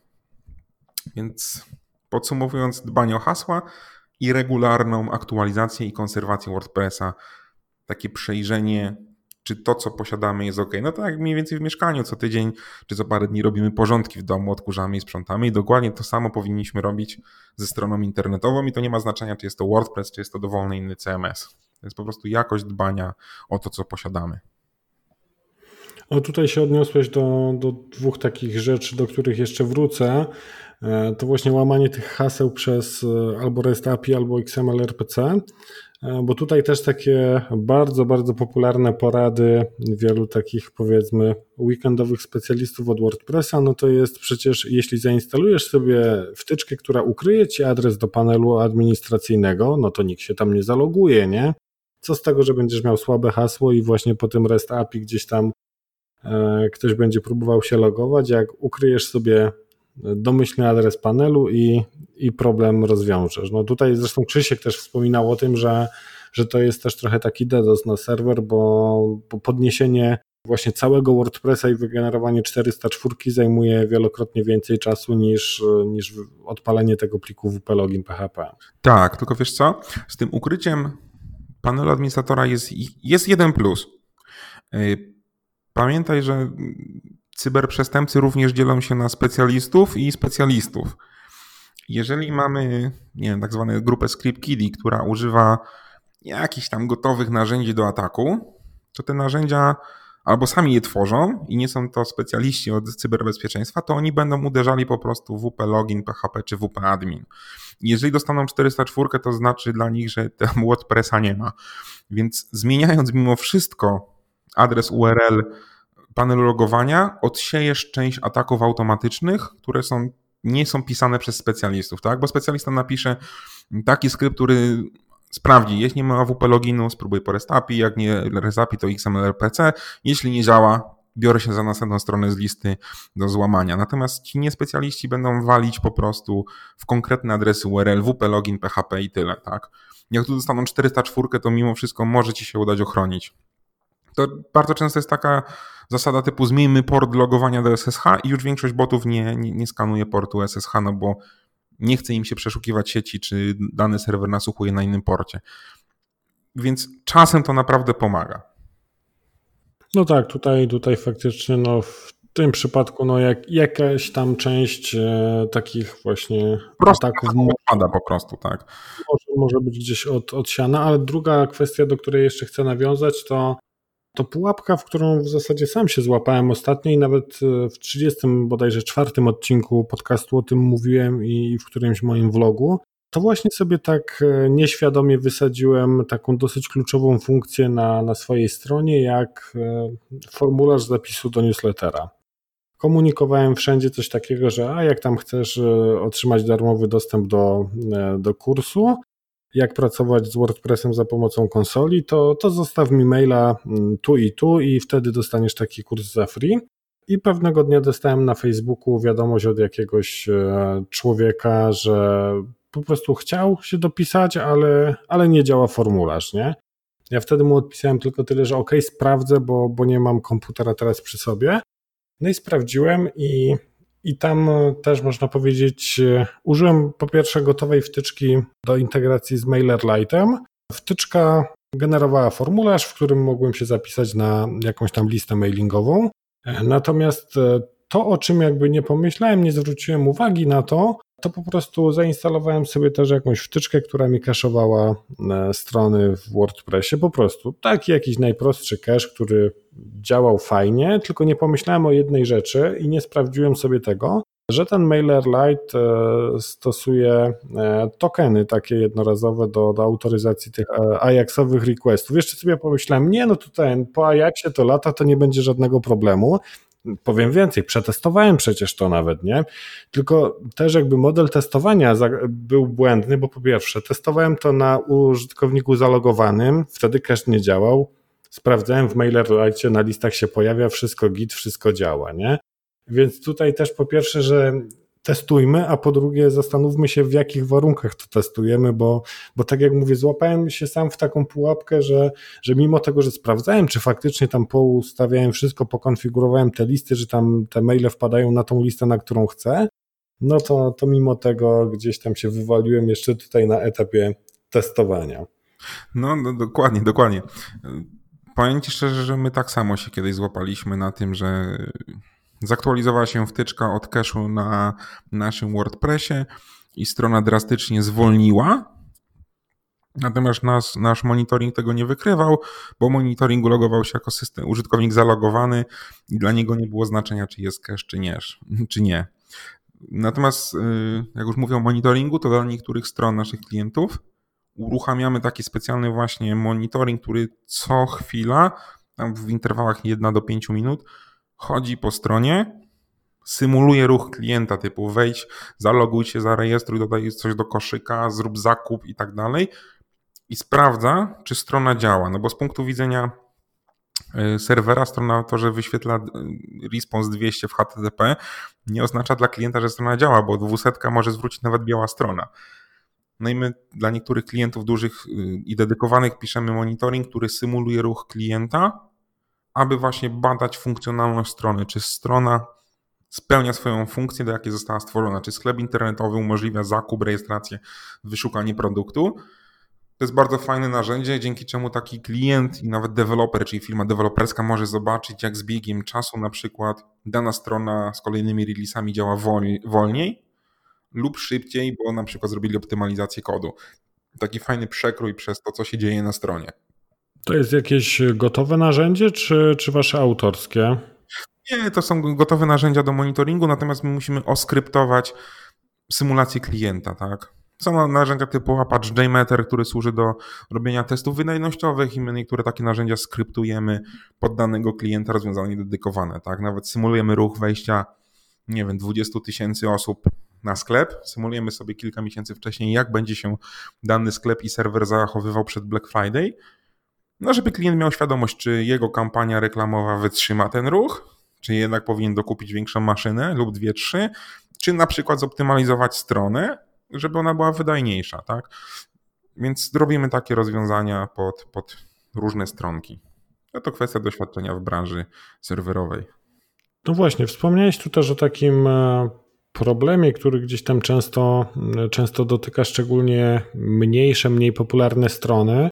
Kwestie wydajności serwera. To znaczy, no jak sobie poradzić na przykład z takimi sytuacjami, gdzie, gdzie mamy jakąś tam małą stronę, ale, ale powiedzmy jest, nie wiem, kampania, tego typu rzeczy, które mogą nam wygenerować ruch, no to o ile jeszcze możemy przewidzieć to, że jest właśnie wspomniany Black Friday, czy, czy jakaś tam e, promocja, wyprzedaż, czy tego typu rzecz, to co w sytuacjach, w których na przykład e, no nie jesteśmy w stanie przewidzieć takiego efektu, bo, bo to może być gdzieś jakiś, nie wiem, jeden post na Facebooku jakiegoś e, powiedzmy znanego w branży człowieka, czy, czy tego typu rzeczy, na które nie możemy wcześniej się przygotować. No a jednocześnie też nie chcielibyśmy wydawać e, jakiejś tam grubej kasy na utrzymywanie jakiegoś tam rozwiązania serwerowego, które będzie na przykład pracowało na, nie wiem, 1% swojej e, mocy przez, przez większość czasu. Jak, jak do tego moglibyśmy podejść, żeby, żeby po pierwsze się zabezpieczyć i na takie sytuacje nieprzewidziane, no i co z takimi sytuacjami, na które już e, mamy gdzieś tam jakiś pomysł, bo, bo wiemy, że na przykład to jest Black Friday i spodziewamy się e, jakiegoś takiego wzmożonego ruchu? Generalnie to, jeżeli mamy jakąś prostą stronę internetową i ona jest napisana dobrze, w sposób optymalny, wydajny, zgodnie z pewnymi wiem, zasadami, kanonami tworzenia stron, to ona jest w stanie przeżyć i wytrzymać większy ruch i mniejszy, mniej obciążać serwer niż taka sama strona złożona z, nie wiem, ze stu wtyczek przez kogoś, kto nie potrafi tworzyć stron lub jest takim właśnie weekendowym specjalistą. Więc najważniejsze jest to, że jak już podejmujemy decyzję o tworzeniu strony, to myśleć przyszłościowo, nie dzisiaj, jak ta strona działa, tylko jak ta strona faktycznie będzie działała za, nie wiem, rok, dwa, kiedy to nam się fajnie rozkręci, bo już na etapie projektu możemy przewidzieć pewnego rodzaju sytuacje, że jeżeli, nie wiem, tworzymy, nie wiem, podcast, no oczywiście na początku ten podcast będzie mało słuchalny, ale w pewnym momencie być może wystrzeli. Jeżeli mamy napisaną dobrze zrobioną stronę, to z punktu widzenia serwera czy firmy hostingowej jesteśmy w stanie w parę minut taką stronę dobrze napisaną przenieść na wydajniejszą maszynę. Praktycznie online'owo. Jeżeli ta strona jest skomplikowana, trudna, źle napisana i tak dalej, może być to trudne. No i tutaj mówię, na etapie projektowania strony, podjęcia decyzji o tym, że będziemy posiadać stronę internetową, możemy pewne rzeczy przewidzieć, tak? Mm, są takie faktycznie wejścia nagłe, nie wiem, wykop efekt, czyli fakt, ktoś znany w internecie opublikował naszą stronę na, na wallu, no wtedy bardzo często niestety jesteśmy skazani na to, że ta strona przez jakiś czas nie będzie działać no bo nie obsłużymy nagle takiego ruchu. To można sobie porównać do małego sklepiku osiedlowego, który zrobił super promocję na, nie wiem, na Coca-Colę i nagle pół osiedla próbuje wbiec do tego sklepiku osiedlowego. No kolejki będą przed sklepem, część klientów stwierdzi, że no trudno, nie będę czekał po, na promocję tego napoju, a część wytrwale poczeka i wejdzie. Więc to, to wszystko zależy, jaki mamy content, y, co tam się dzieje i czy na pewno nam się opłaca, y, aby mieć stronę gotową na takie strzały. Jeżeli wiemy o tym, że będziemy robić promocje typu na Black Friday, na nie wiem, pierwszy dzień wiosny albo z okazji czegoś, no to na to możemy się przygotować. Na to możemy się przygotować poprzez testy wydajnościowe, czyli zagadać do hostingu lub specjalistów, aby wykonali test wydajnościowy takiej strony, zobaczyć, gdzie są wąskie gardła. To nie zawsze wąskim gardłem jest strona internetowa, bo dobrze napisana strona internetowa, no, kończą się zasoby serwera, które ona obsługuje i serwer w połączeniu z tą stroną może obsłużyć maksymalnie 100 wejść w ciągu, nie wiem, sekundy, 1000 wejść w ciągu minuty. Ale to się wie dopiero po teście wydajnościowym takiej witryny, bo tak to jest ciężko to oszacować. I znowuż, mówiąc o na przykład 100 wejściach na daną witrynę, musimy sobie rozgraniczyć, że wejście jest wejściu nierówne. No bo inaczej obciąża taki człowiek, który wchodzi na stronę, na przykład sklepu internetowego, wyświetla produkt i go sobie ogląda. no to po stronie serwera jest tylko jeden request, tam strona wejdzie, wygeneruje się i sobie człowiek ogląda stronkę internetową, a inaczej obciąża klient, który wchodzi na stronę na przykład sklepu internetowego i notorycznie korzysta z wyszukiwarki, bo wyszukuje jakiegoś produktu. No to wyszukiwanie takiego produktu jest bardzo obciążające dla serwera i dla serwera i bazy danych i tak dalej. Dlatego większość dużych witryn internetowych ma takie wyłączniki. Ja o tym też mówię, jak jest takich 12 zasad budowania systemu wysokiej dostępności, gdzie nasza witryna powinna mieć możliwość wyłączenia pewnej funkcjonalności. Załóżmy, że jest problem z wydajnością serwera, to możemy wyłączyć na przykład funkcję wyszukiwarki na witrynie, aby odciążyć serwer, ale dalej ten sklep internetowy sprzedaje. Dalej można się zalogować, kupić produkt.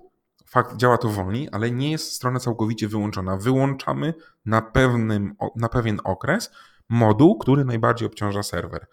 To też jest jeden z metod przygotowania się na tego typu rodzaju duże wejścia, tak? Jeżeli na przykład znowuż mamy jakiś artykuł, który nagle się bardzo fajnie promuje, to co możemy zrobić, to wygenerować jego statyczną wersję HTML, która będzie się szybciej generowała, aniżeli uruchamiać całego WordPressa z całą jego funkcjonalnością i obciążać serwer. Więc mówię, jeżeli nasza strona jest przygotowana, jest projektowana z myślą o obsłużeniu większego ruchu, a najlepiej jak jeszcze wie, wie to firma hostingowa czy administratorzy, to w dosyć szybkim i krótkim czasie jest możliwość obsłużenia takiego ruchu tak naprawdę. Ale to mówię, no to są, to są testy wydajnościowe, jest to przygotowanie się na etapie projektowej, zrozumienia tego źródła ruchu. Często to źródło ruchu jest na tyle dziwne, bo to mogą być boty jakieś masowo skanujące, to też często się zdarza, na przykład taki bot chyba z tej witryny Ahrefs. Możesz sobie ustawić, jak on ma szybko skanować stronę i niektórzy klienci E, przesadzają z ilością wątków, jakie on generuje ich mikroserwerek, na który mają witrynę, po prostu nie daje rady. No więc w takim wypadku można zbanować takiego bota i poinformować klienta, że sam, sam sobie niszczysz witrynkę, tak? sam sobie ją y, obciążasz narzędziami do SEO na przykład. Więc wydajność serwera to jedno, ale to jak jest strona budowana, projektowania to drugie. I tutaj naprawdę tutaj można dużo zrobić, przygotowując się i myśląc o tym przyszłościowo, czy, dany, czy dana witryna jest przygotowana na obsługę dużego ruchu. Bardzo często, jak słyszę takie pytania właśnie na, na grupach, czy ilość produktów w sklepie ma wpływ na wydajność tej witryny. No nie ma. No, nie ma wpływu na wydajność, bo może być mm, sklep, nie wiem, z elektroniką, z częściami elektronicznymi, e, milion różnych produktów, od rezystorków, tranzystorków, każdej różnej wersji, o dowolnej oporności i tak dalej, no ale tam kupują trzy osoby w tygodniu. No to taki sklep nie generuje żadnego obciążenia. I znowuż możemy mieć na przykład, nie wiem, księgarnię, która sprzedaje dwie książki, ale to są książki tak popularnych autorów jeszcze powiedzmy w danym okresie, że tam milion ludzi to się przewala w ciągu jednego weekendu. No i taki sklep z dwoma produktami generuje dużo większe obciążenie po stronie serwera niż sklep z dużą ilością produktów. Więc to mówię, wszystko zależy, a odpowiedzią na te pytania są po prostu testy wydajnościowe, które nam powiedzą, jaki jest mniej więcej graniczny próg, dla którego dana witryna i serwer są jeszcze dostępne i da się, nie wiem, tam wejść i coś obejrzeć. No bo możemy się zgodzić, że od, na przykład, jeżeli strona nam się ładuje 5 sekund, no to traktujemy, że ta strona jest niedostępna. Poniżej 5 sekund traktujemy, że strona jest dostępna.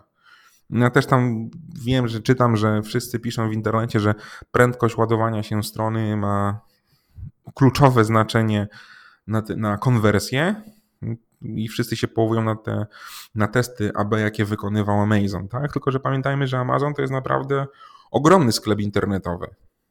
I dla nich to faktycznie może mieć duże znaczenie.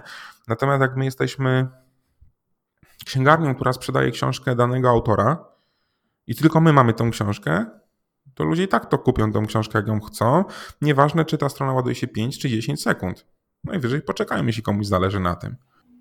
Okej, okay, a jeśli chciałbym przeprowadzić sobie taki test na własnej stronie, ale powiedzmy nie jestem jakimś zaawansowanym użytkownikiem, zaawansowanym deweloperem, czy, czy kimś, kto, kto może, nie wiem, odpalić konsolę, odpalić sobie jakieś tam choćby serwery wirtualne za, za tam parę dolarów i, i przeprowadzić taką symulację ruchu, E, są jakieś takie narzędzia? Poleciłbyś coś takiego, co, czego można użyć i co, co by nam sprawdziło właśnie stronę pod kątem wydajności? Mm, czy możemy sobie wygenerować, załóżmy, nie wiem, 100 równoczesnych, jakby konkurujących E, połączeń, które będą gdzieś tam cyklicznie odpalane do naszego serwera. Coś takiego jak, jak choćby ten Page Speed Insight e, Google'owy do, do oceny mniej więcej wydajności, e, tylko już pod takim kątem jakby pojedynczego załadowania strony, tylko właśnie pod kątem wygenerowania dużego ruchu w jednym momencie.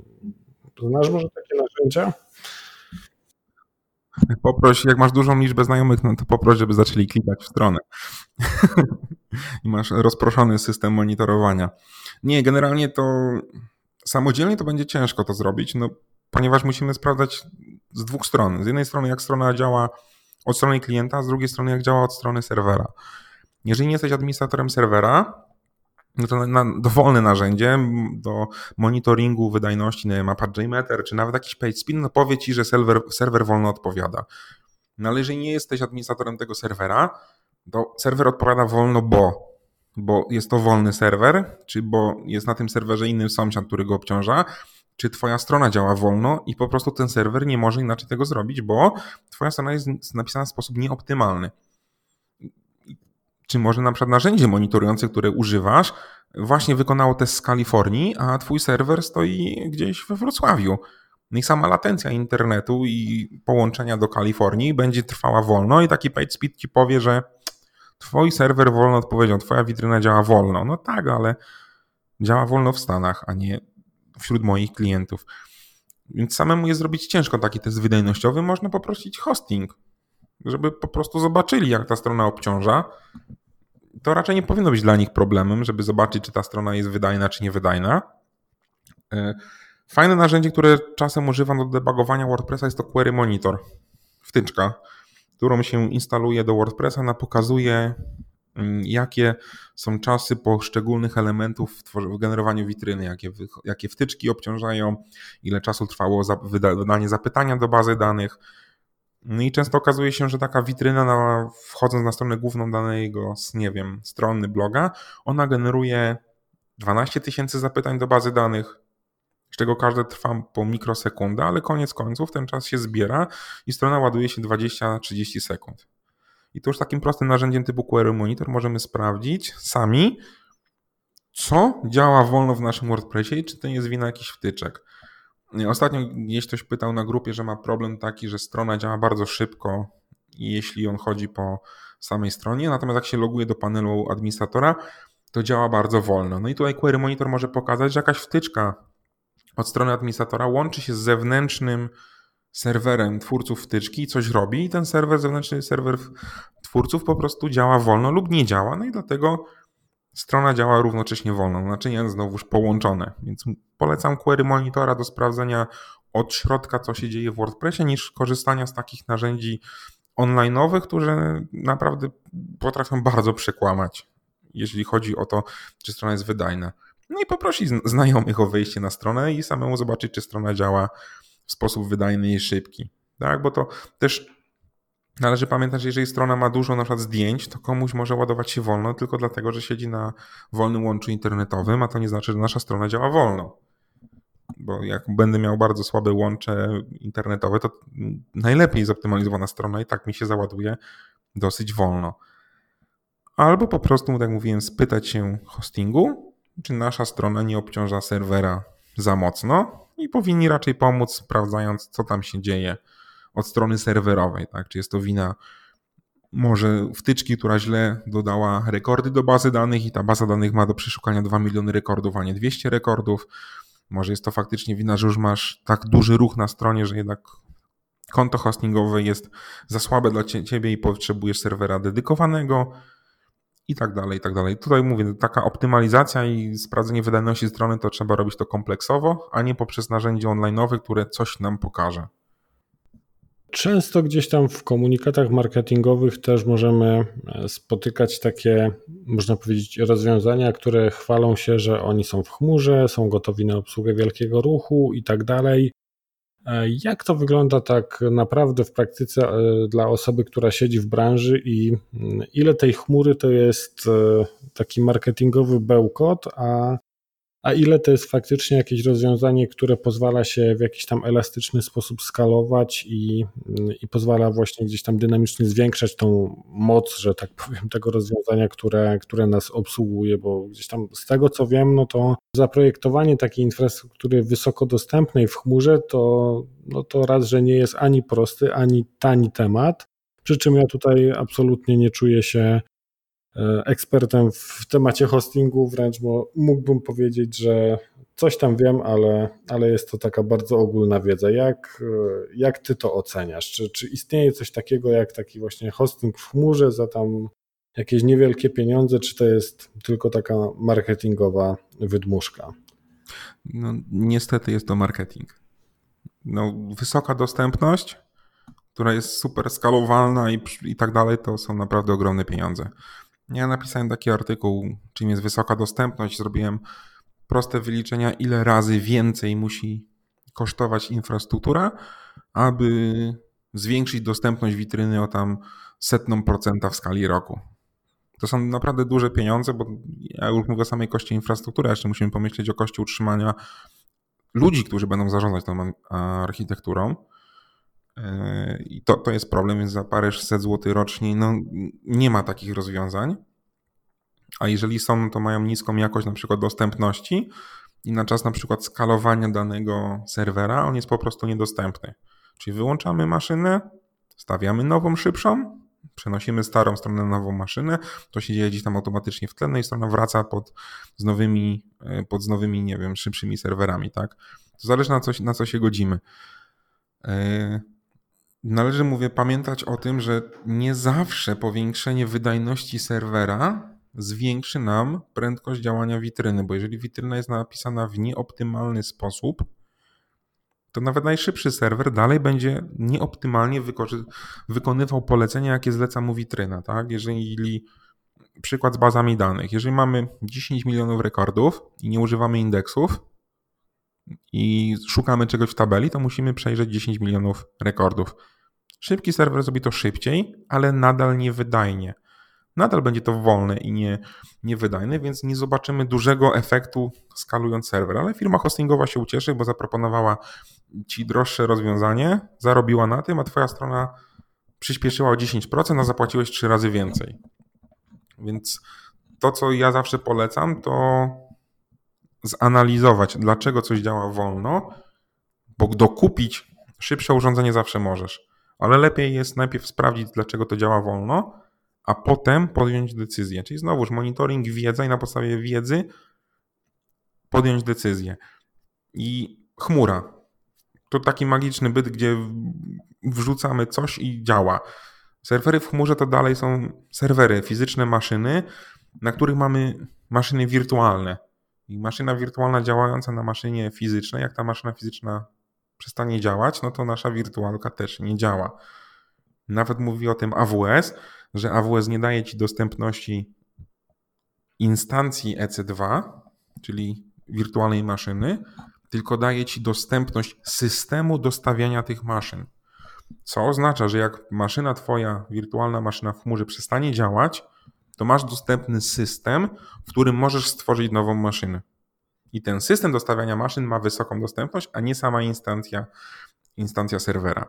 Więc jeżeli już to wiemy, no to takie hostingi dynamicznie skalowalne, to takie VPS-y, które faktycznie można powiększyć częściowo jakieś zasoby, przekłada to się najczęściej na przepalanie budżetu yy, osoby, która kupuje taką, taką usługę, no bo po prostu znowuż magiczny suwak, magiczna wtyczka, gdzie przesuwasz coś i nie wiemy, co się dzieje, płacimy więcej i mamy poczucie bezpieczeństwa, że w razie problemu e, to zadziała. No musimy też pamiętać, że maszyny jako serwery mają ograniczoną ilość zasobów i może się okazać, że na takiej maszynie fizycznej, gdzie są nasze, nasze hostingi, no skończy się po prostu zasób i nie będziemy mogli się w stanie bardziej powiększyć.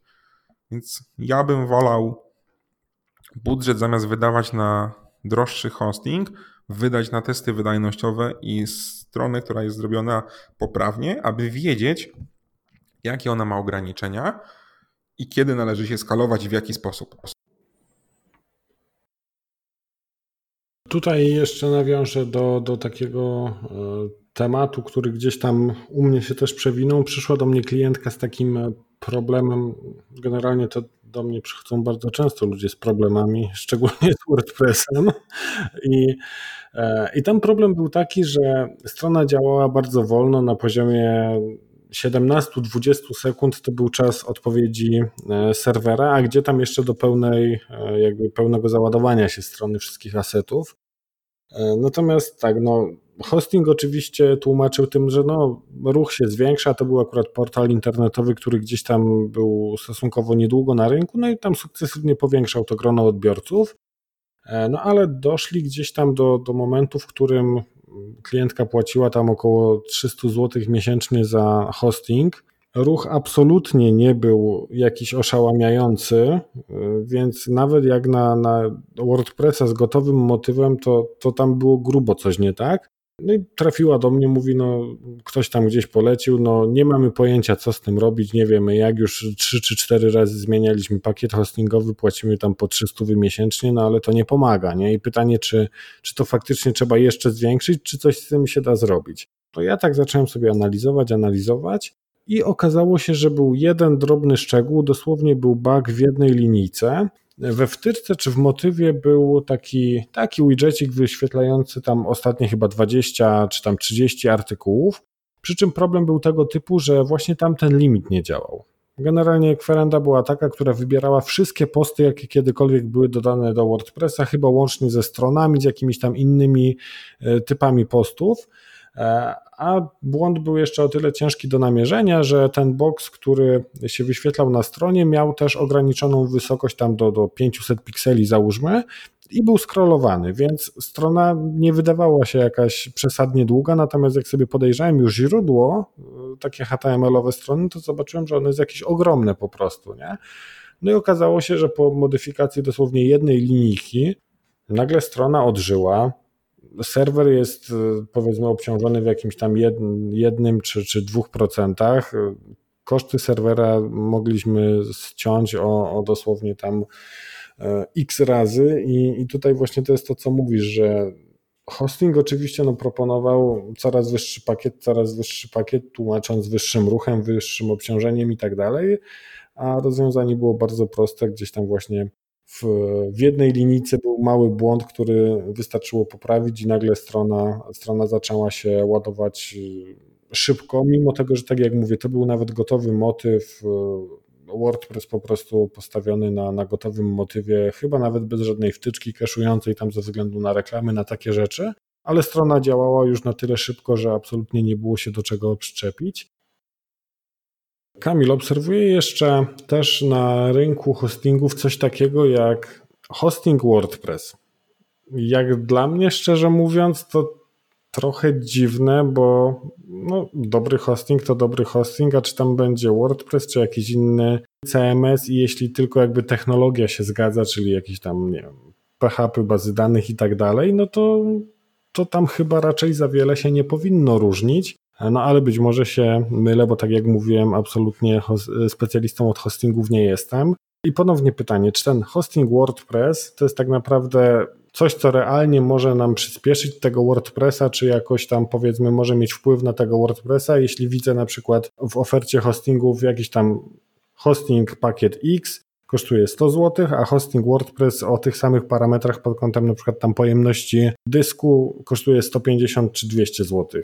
I znowu, czy to jest jakaś tam marketingowa taka e, technika, czy, czy faktycznie jakoś tam można pod tego WordPressa te, te serwery przygotować, żeby one jednak lepiej obsługiwały nam te nasze WordPressy? Jak to wygląda z punktu widzenia właśnie specjalisty od hostingu? A powiedz mi, jak tworzysz stronę na WordPressie, to kupujesz laptop dedykowany do tworzenia strony na WordPressie? No mam kilka. Mam jeden do nagrywania podcastów, drugi mam do tworzenia na WordPressie, trzeci mam do oglądania YouTube'a i tak dalej, i tak dalej, nie? To oczywiście. Dokładnie tak samo to działa w środowisku hostingów WordPress. Wiesz, jak kiedyś sobie na Allegro oglądałem mm, gogle narciarskie, no to gogle narciarskie kosztowały pewną kwotę, ale te same gogle narciarskie przystosowane do jeżdżenia w Alpach kosztowały trzy razy tyle. No, no, tak to działa, no serwer to serwer, jeśli ma obsługiwać, obsługiwać PHP, MySQL i tam, nie wiem, powiedzmy jakiś serwer WWA, Apache Nginx, no to to obsługuje i to jemu nie robi różnicy, czy on będzie obsługiwał Joomla, WordPressa, czy Drupala, czy jakieś inne CMS-y. No, nie da się optymalizować, zwłaszcza mówiąc o hostingu, bo pomyślmy, co to znaczy hosting. Jeżeli w słowie hosting traktujemy jako serwer, na którym mamy kilkunastu klientów, kilkuset klientów, to ciężko jest zoptymalizować serwer do działania pod wszystkich. No tutaj się nie da. To jak za komuny, dla wszystkich musi być dobrze i tak samo. I, i nie ma czegoś takiego jak hosting WordPress. Natomiast jeżeli mówimy o dedykowanym rozwiązaniu i chcemy zrobić serwer pod tego konkretnego WordPressa, pod ten konkretny sklep internetowy i to nazwiemy hostingiem WordPress, to tutaj faktycznie można wykonać optymalizację, ale pod konkretną stronę, konkretne, konkretne rozwiązanie. Tak, no ale tak to, już, to już mówimy o konkretnym wdrożeniu, a tutaj po prostu widzę taki hosting, który stoi na półce w sklepie i można go kupić jak bułki na zasadzie hosting pod WordPressa, nie? Tak.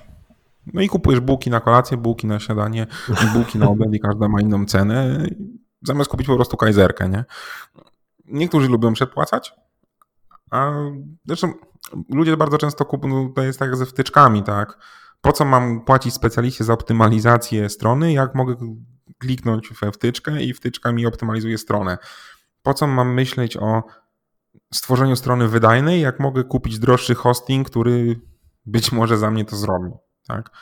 Te rozwiązania, które oferują hostingi WordPressowe, to są standardowe rozwiązania bardzo często, które się stosuje po prostu masowo i to nie, ma, nie jest nic nadzwyczajnego. Cache po stronie serwera, jasne, nie ma problemu, cache po stronie serwera tak samo będzie działał na hostingu WordPress, jak i na hostingu Joomla czy Drupal. Tylko znowu, jeżeli mamy taki hosting e, i musimy pamiętać o tym, że masowo dla kilkuset klientów włączamy daną usługę, to może się okazać, że ona jest zła, bo nie każdy chce korzystać z cache'a, bo to może tworzyć pewne problemy, jak na przykład cache'ować pewne tokeny z MailerLite'a czy inne rzeczy. Często takie hostingi dorzucają rzeczy, o których nie mamy pojęcia i nasze strony działają gorzej niż my o tym, niż na normalnym serwerze, tak? I o tym nie wiedzieliśmy. Często na takich hostingach WordPress możemy mieć tylko WordPressa i wtedy no też jest lipa, bo nie możemy zainstalować sobie sklepu na PrestaShopie, no bo dany hosting ma taką politykę, że tam tylko WordPressy mogą być instalowane i one są preinstalowane jeszcze przez usługodawcę, czyli my nie możemy zainstalować sobie WordPressa. Hostingi WordPress, to co widziałem, no na przykład nie wiem, blokują niektóre instalacje pewnych wtyczek. Na przykład wtyczek od cache'u, wtyczek od security, bo oni korzystają ze własnych rozwiązań. Na to też musimy się zgodzić. Nie wiem, może hosting taki WordPress ma specjalistów w dziedzinie od WordPressa i jak będziemy chcieli zmienić logo na WordPressie, no to hosting WordPress nam zmieni logo na naszej witrynie internetowej i my dlatego za to płacimy, tak? Ale z punktu widzenia serwerowego nie ma optymalizacji pod konkretnego, po grupę CMS-ów. No one działają tak, jak powinny działać i nie ma to znaczenia, czy to jest to jakieś specjalistyczne środowisko. Zresztą wystarczy sobie spojrzeć na oficjalną stronę WordPressa i zobaczyć, jakie ma wymagania WordPress do działania. To tam no, nie ma. Nie, niezbyt wielkie. No, dokładnie. No i to mówię, możemy przepłacić za gogle narciarskie na Alpy albo kupić gogle narciarskie.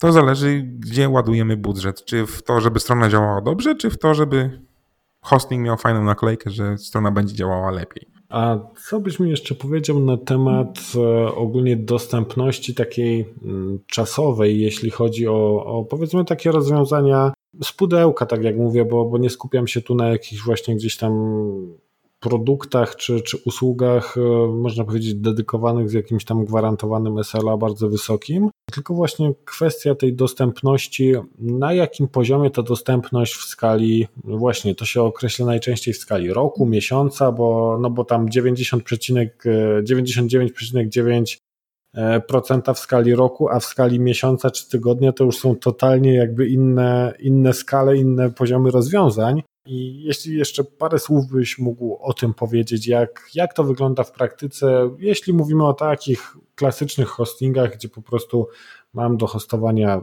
jakiegoś mało popularnego bloga, czy nawet popularnego bloga, ale nie, nie robiącego jakieś tam nie wiem, miliony odsłon dziennie. Jak to wygląda od strony firmy hostingowej? Y, firmom hostingowym lepiej jest podawać y, SLA na przykład te 4 dziewiątki, czyli 99,99 w skali rocznej, albo, bo wtedy, jeżeli gwarantują SLA w skali roku, to mają aż 52 minuty niedostępności danej usługi. Co oznacza, że te 52 minuty niedostępności usługi może się, nie wiem, dzisiaj wyłączamy serwer na 52 minuty i do końca roku on działa non-stop. To brzmi inaczej niż y, dostępność miesięczna, gdzie wtedy mamy 4 minuty niedostępności. Tak? Jak to wygląda w rynku hostingowym? Mm, musimy sobie zdać z tego sprawę, że hosting jako konto hostingowe ma być proste, ma być tanie i klient ma samodzielnie za pomocą panelu zarządzać tą usługą.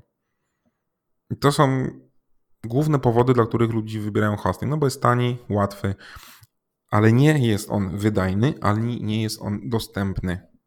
Musimy mieć tego świadomość.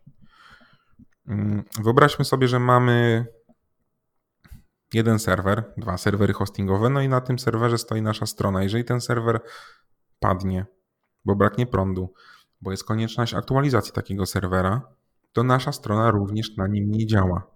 Jest to normalne, normalne zachowanie, no bo się na to zgodziliśmy, kupując daną usługę. Bałbym się powierzać mojej, moją stronę firmie hostingowej, która nigdy nie wykonuje restartów serwerów. Bo to znaczy, że oni nie aktualizują na niej oprogramowania samego systemu. Jak dobrze wiesz, pewnie raz na jakiś czas, czy to Windows, czy Macbook, no mówi, że musi się wyłączyć, czasem to jest nawet 40 minut, żeby się zaktualizował, prawda?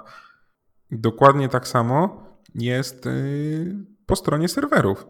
Serwer też musi zaktualizować swoje oprogramowanie, też to trwa i na czas tego, tej aktualizacji nasza strona jest niedostępna. Więc jeżeli godzimy się na pewną niedostępność, która nie zawsze oznacza awarii, tylko jest na przykład świadome, świadome planowane działanie, to jest to ok. Nasza strona nie musi być zawsze dostępna. Tak? Jeżeli prowadzimy bloga, czy jakiś prosty sklep internetowy, to to, że ten sklep internetowy nie działał przez pół godziny, nic się tak naprawdę nie stało. Ok, jeżeli robimy obroty rzędu milion złotych w ciągu miesiąca i ta strona nie leżała dzień czy coś, no to jest faktycznie problem bo można sobie łatwo wyliczyć, ile nasz taki jeden dzień kosztował. E, natomiast jeżeli mamy sklep internetowy i w miesiącu mamy 7 zamówień, to jego niedostępność wcale nie oznacza, tak jak lubią klienci pisać, a bo tu strona nie działa 5 minut i tracę miliony. Tak?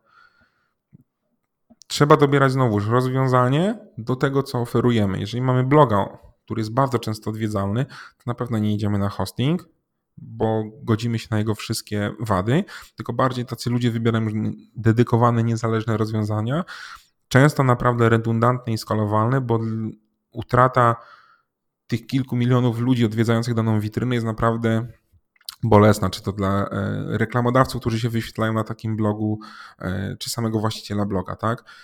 Dlatego trzeba dobrać dostępność również do tego, co nasza strona oferuje.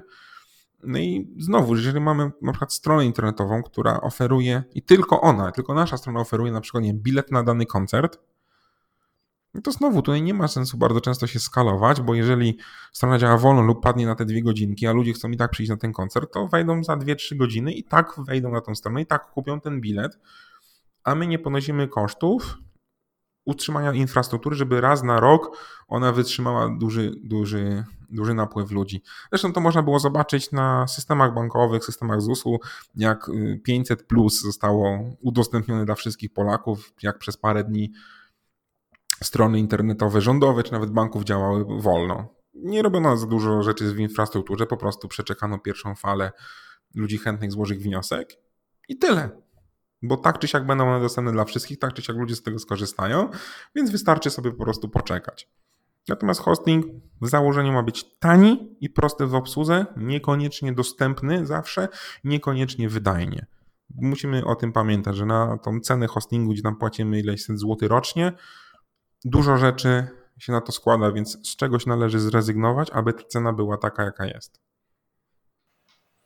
No, tym bardziej, że, że najczęściej te takie planowane przerwy techniczne też nie są wielkim problemem, bo one są zwykle gdzieś tam raz, że zapowiadane wcześniej, a dwa, że przeprowadzane zwykle w nocy, gdzie ten ruch jest znikomy, więc no, bardzo mi się spodobało to, że, e, że tutaj podkreśliłeś to, że przede wszystkim musimy dobrać rozwiązanie do potrzeb i i faktycznie czasem nie ma sensu pchać pieniędzy w, w jakąś tam infrastrukturę, jeśli to nie przełoży się jakoś istotnie choćby na, na nasze przychody, czy, czy jakieś tam inne kwestie wizerunkowe na przykład, bo, bo czasem może być to też tego typu kwestia. Wiesz co, no ja tutaj e, też przypomina mi się ta sytuacja, w której ta krakowska firma Tubi bodajże i, i cała grupa AdWeb tam e, miała te, te problemy, to się odbiło dosyć szerokim echem i, i gdzieś tam zresztą śledziłem całą sytuację na, na jakimś blogu, mm, można powiedzieć, jak e, najnowszy serial na, Netflixie.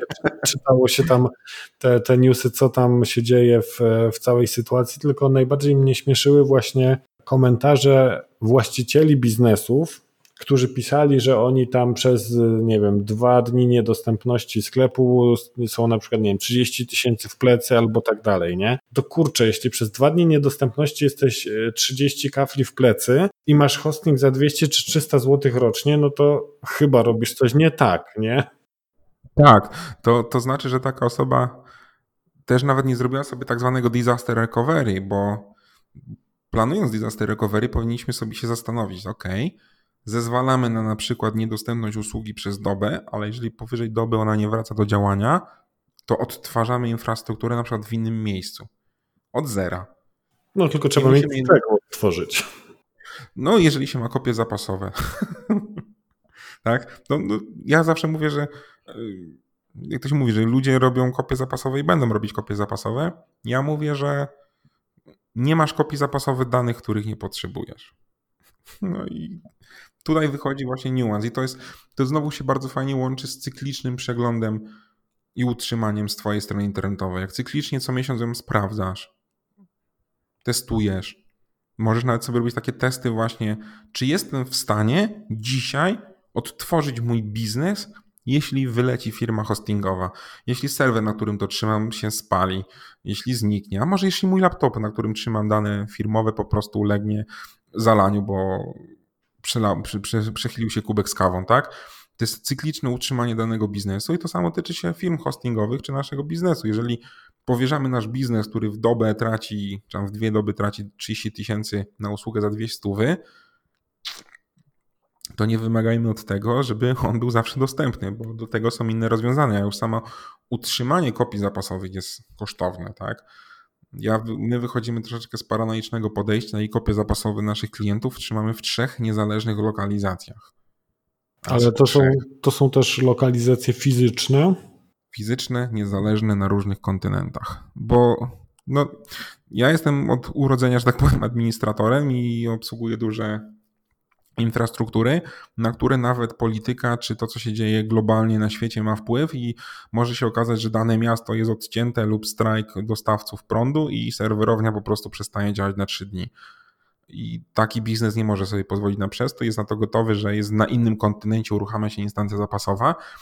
Te best practice przenoszę również na mikroklientów hostingowych, to jest kosztem czegoś. Nie ma na tej usłudze pewnych bajerów, ale jest na przykład redundancja trzykrotna backupów. Dzięki czemu nawet jak, nie wiem, wyleci dany kontynent w powietrze, bo ktoś, nie wiem, zrzuci bombę atomową, to dane naszych klientów są jeszcze na pozostałym globie rozrzucone, zaszyfrowane i do odzyskania. To jest właśnie kwestia doświadczenia i myślenia w przód, co by było gdyby, bo tak się podchodzi do, do, właśnie do biznesu, nie powiedzmy serwerowego, hostingowego, no bo z punktu widzenia to jest jeden klient, jak tych klientów mamy tysiące, to już są grube pieniądze, które, o które po prostu trzeba dbać. Okej, okay, tutaj przeszliśmy sobie przez e, tematy związane z, z hostingami, z WordPressami, trochę ponarzekaliśmy sobie. A jeszcze taki temat, który można powiedzieć jest e, również bardzo często powiązany i z WordPressem, i z naszymi biznesami, choćby właśnie jakiś sklep internetowy, czy jakieś tam inne, e, inne tego typu rozwiązania, gdzie na przykład klienci kupują dostęp, nie wiem, to choćby do, do e-booków, do jakichś kursów, tego typu spraw. No i tutaj można powiedzieć, takim punktem krytycznym również jest tak prosta rzecz jak maile. No bo tutaj również może się zdarzyć e, problem z wysyłką tych maili, co, co zresztą czasem się zdarza E, może nawet nie tyle z wysyłką, bo o ile jeszcze wysłać tego maila nie jest jakoś trudno z serwera, nawet jeśli chcemy ich wysyłać sporo, natomiast kwestie dostarczalności. I tutaj chciałbym, żebyś e, przybliżył takie, można powiedzieć, trzy tematy. To znaczy tak, czy masowa wysyłka z WordPressa to jest w ogóle dobry pomysł? Bazując na, na po prostu tym hostingu, który, na którym mamy zainstalowanego WordPressa, który kupiliśmy sobie tam za 200 czy 300 zł rocznie, e, czy właśnie nie wiem, instalacja wtyczki do newslettera i wypuszczanie tego newslettera bezpośrednio z, z naszego WordPressa to jest dobry pomysł. Druga kwestia, jak zapewnić sobie właśnie wysoką dostarczalność takich maili, już nie wysyłanych masowo, natomiast bardzo istotnych, choćby właśnie takich maili transakcyjnych, maili, w których na przykład przychodzi jakiś nie wiem, link do, do kupionego e-booka czy, czy sam e-book. E, no i pytanie też, jak nasi sąsiedzi, to znaczy jak inne strony postawione na tej samej maszynie fizycznie, czy, czy tam nawet wirtualce, mogą wpływać na to, że e, nasze maile będą postrzegane w, te, w ten czy inny sposób przez systemy antyspamowe u operatorów pocztowych. Jeśli mógłbyś ten temat jakoś przybliżyć. Jasne, nie ma problemu. Bo to jest, to jest temat, który faktycznie często wy, wypływa, zwłaszcza przy sklepach internetowych, czy jakichś tam sprzedaży e-booków. O, mail nie dotarł, mail dotarł z opóźnieniem, moje maile wpadają w spam. To zadam Ci pytanie, kto decyduje o tym, co jest spamem? Odbiorca czy nadawca? No, odbiorca. Wydawać by Dokładnie. się mogło. Dokładnie, odbiorca decyduje, ty spamem, więc możesz mieć najlepszy serwer hostingowy, wszystko zrobione perfekcyjne, a odbiorca i tak uznaje to za spam, tak sobie ustawił filtry, czy takiego dostawca internetu, czy tam serwera pocztowego uznał, że maile tego typu są spamem, to często się dzieje na Gmailu, że maile wysłane poprawnie z hostingu Gmail klasyfikuje jako spam, bo stwierdził, że na podstawie innych podobnych wiadomości użytkownicy Gmaila uznali to za spam i twój mail jest spamem. Więc tak to niestety wygląda i to nie jest często wina hostingu, że twoje maile wpadają w spam. No po prostu wysyłasz maila z jednym zdaniem i załącznikiem, a większość tak maili wygląda powiedzmy z jakimś trojanem. Jedno zdanie, proszę otwórz załącznik, tak. Więc to od nas też bardzo często zależy, jako twórców, właścicieli stron, czy nasze maile wpadną w spam. No i teraz przejdziemy przez te tematy, o których mówiłeś. Czy masowa wysyłka jest wskazana. Jeżeli posiadasz swój własny serwer dedykowany, to nie widzę problemu, bo to ty wysyłasz ze swojego serwera. Natomiast jeżeli współdzielisz ten serwer z innymi ludźmi, czyli typowy hosting, to twoja wysyłka maili ma wpływ na dostarczalność maili sąsiadów. Tak, w dobrym hostingu jest to wykrywalne, że dany, dane konto hostingowe wysyła za dużo maili i kontakt z klientem prosimy nie wysyłać takiej ilości maili. Natomiast nie jest zawsze to możliwe.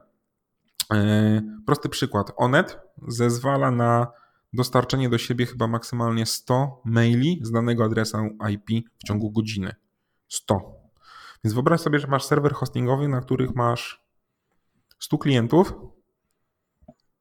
Ten serwer posiada jeden adres IP i ci klienci zaczynają wysyłać, nie wiem, są fora dyskusyjne, powiadomienia o komentarzach, e-maile o nowych komentarzach czy tam dyskusji trafiają do Onetu no to te 100 maili w ciągu godziny Onet od razu dostanie. Taki serwer hostingowy dostanie tymczasową blokadę dostarczalności. Te maile dojdą, ale z opóźnieniem. No, tak niestety działa darmowa poczta na Onecie, tak działa e, usługi hostingowe, tak? Każdy broni się jak może. My nie chcemy dostawać z jednego adresu IP dużo maili, bo to może być spam, więc godząc się na hosting, godzimy się na to, że nasze maile mogą dochodzić wolniej do niektórych usługodawców czy mogą w ogóle nie dotrzeć, bo na przykład e, poczta Office 365 od Microsoftu bardzo często twierdzi, że z danej sieci, nie wiem, z sieci danej firmy hostingowej czy danej podsieci danego kraju, nie chce otrzymywać maile, bo najczęściej stamtąd szedł spam i twoje maile po prostu nie dotrą. Nadawca dostanie zwrot informacji, że mail nie dotarł do odbiorcy, ponieważ ten adres IP jest na blackliście. No i tutaj tylko możemy współpracować z administratorami, próbować odblokować. Jest to prościej do wykonania, jak mamy własne dedykowane rozwiązanie, no bo wtedy wiemy my, co wysyłamy, niż co wysyłają sąsiedzi. A jeżeli chcemy zwiększyć tą dostarczalność naszych maili, to najlepiej jest znowu korzystać ze specjalistycznych usług. Zwłaszcza jeśli to są jakieś maile transakcyjne w sklepach internetowych i tak dalej, no to są specjalistyczne systemy mailingowe do tego służące, które posiadają ogromną bazę adresów IP, z których wysyłają, mają podpisane, załóżmy, z umowy z dostawcami poczty, że te maile z ich usług będą zawsze dostarczane. I to już znowu, jeżeli wchodzimy w konkretny biznes, mamy duży sklep, gdzie te maile są bardzo ważne i czas dostarczenia maila jest dla nas kluczowy, to lepiej korzystać z specjalistycznych usług mailingowych niż po prostu słać maile z naszej instancji WordPressa, która jest tania, ale obarczona jest różnymi wadami, na które albo się godzimy, albo nie.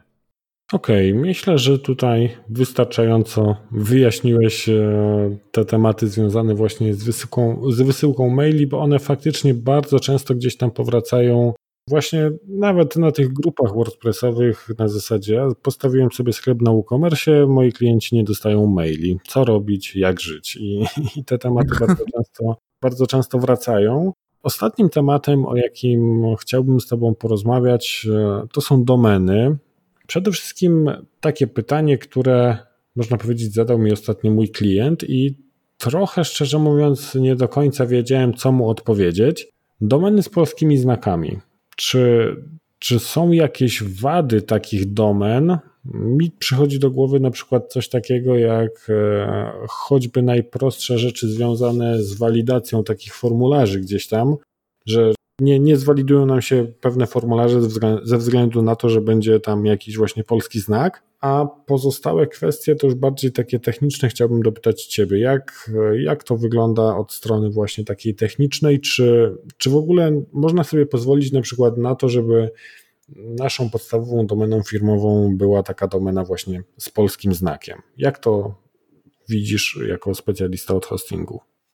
Wiesz co, możemy sobie pozwolić, żeby taka domena z polskimi znakami, ogonkami popularnie nazywanymi, e, była naszą domeną główną, bo z technicznego punktu widzenia ta domena i tak jest zapisywana w postaci ASCII. Ona używa specjalnego, na początku jest taki prefiks xn, myślnik, myślnik i potem są e, litery z alfabetu łacińskiego. Więc ta domena z punktu widzenia serwera nie ma polskich znaków, tylko jest troszeczkę inaczej zakodowana. Więc posiada standardowe znaki E, w postaci czystej postaci ASCII, więc dla serwera czy czegokolwiek nie jest ona problemem w komunikacji. E, natomiast no, chyba przywykliśmy do tego, że wpisujemy adresy bez ogonków.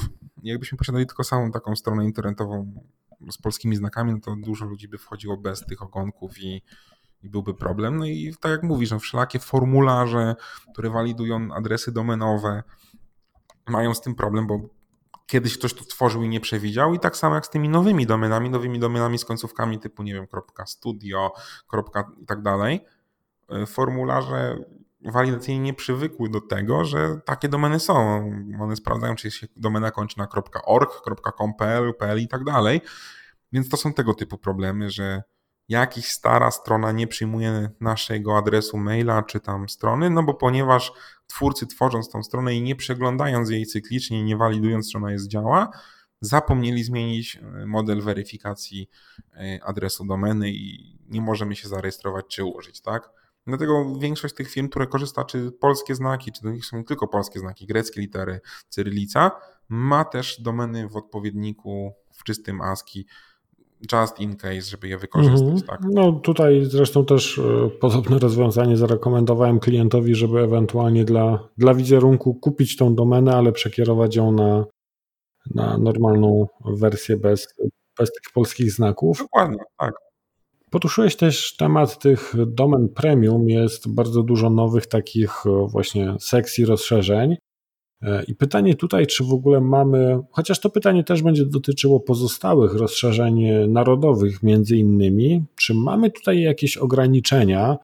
E, bo zresztą w naszej branży bardzo często chyba jest wykorzystywana też domena włoska, która jest z tego co kojarzę .it, która jest gdzieś tam też skrótem od, od IT i, i, bardzo często gdzieś tam firmy technologiczne wykorzystują tego tak, typu tak. domeny.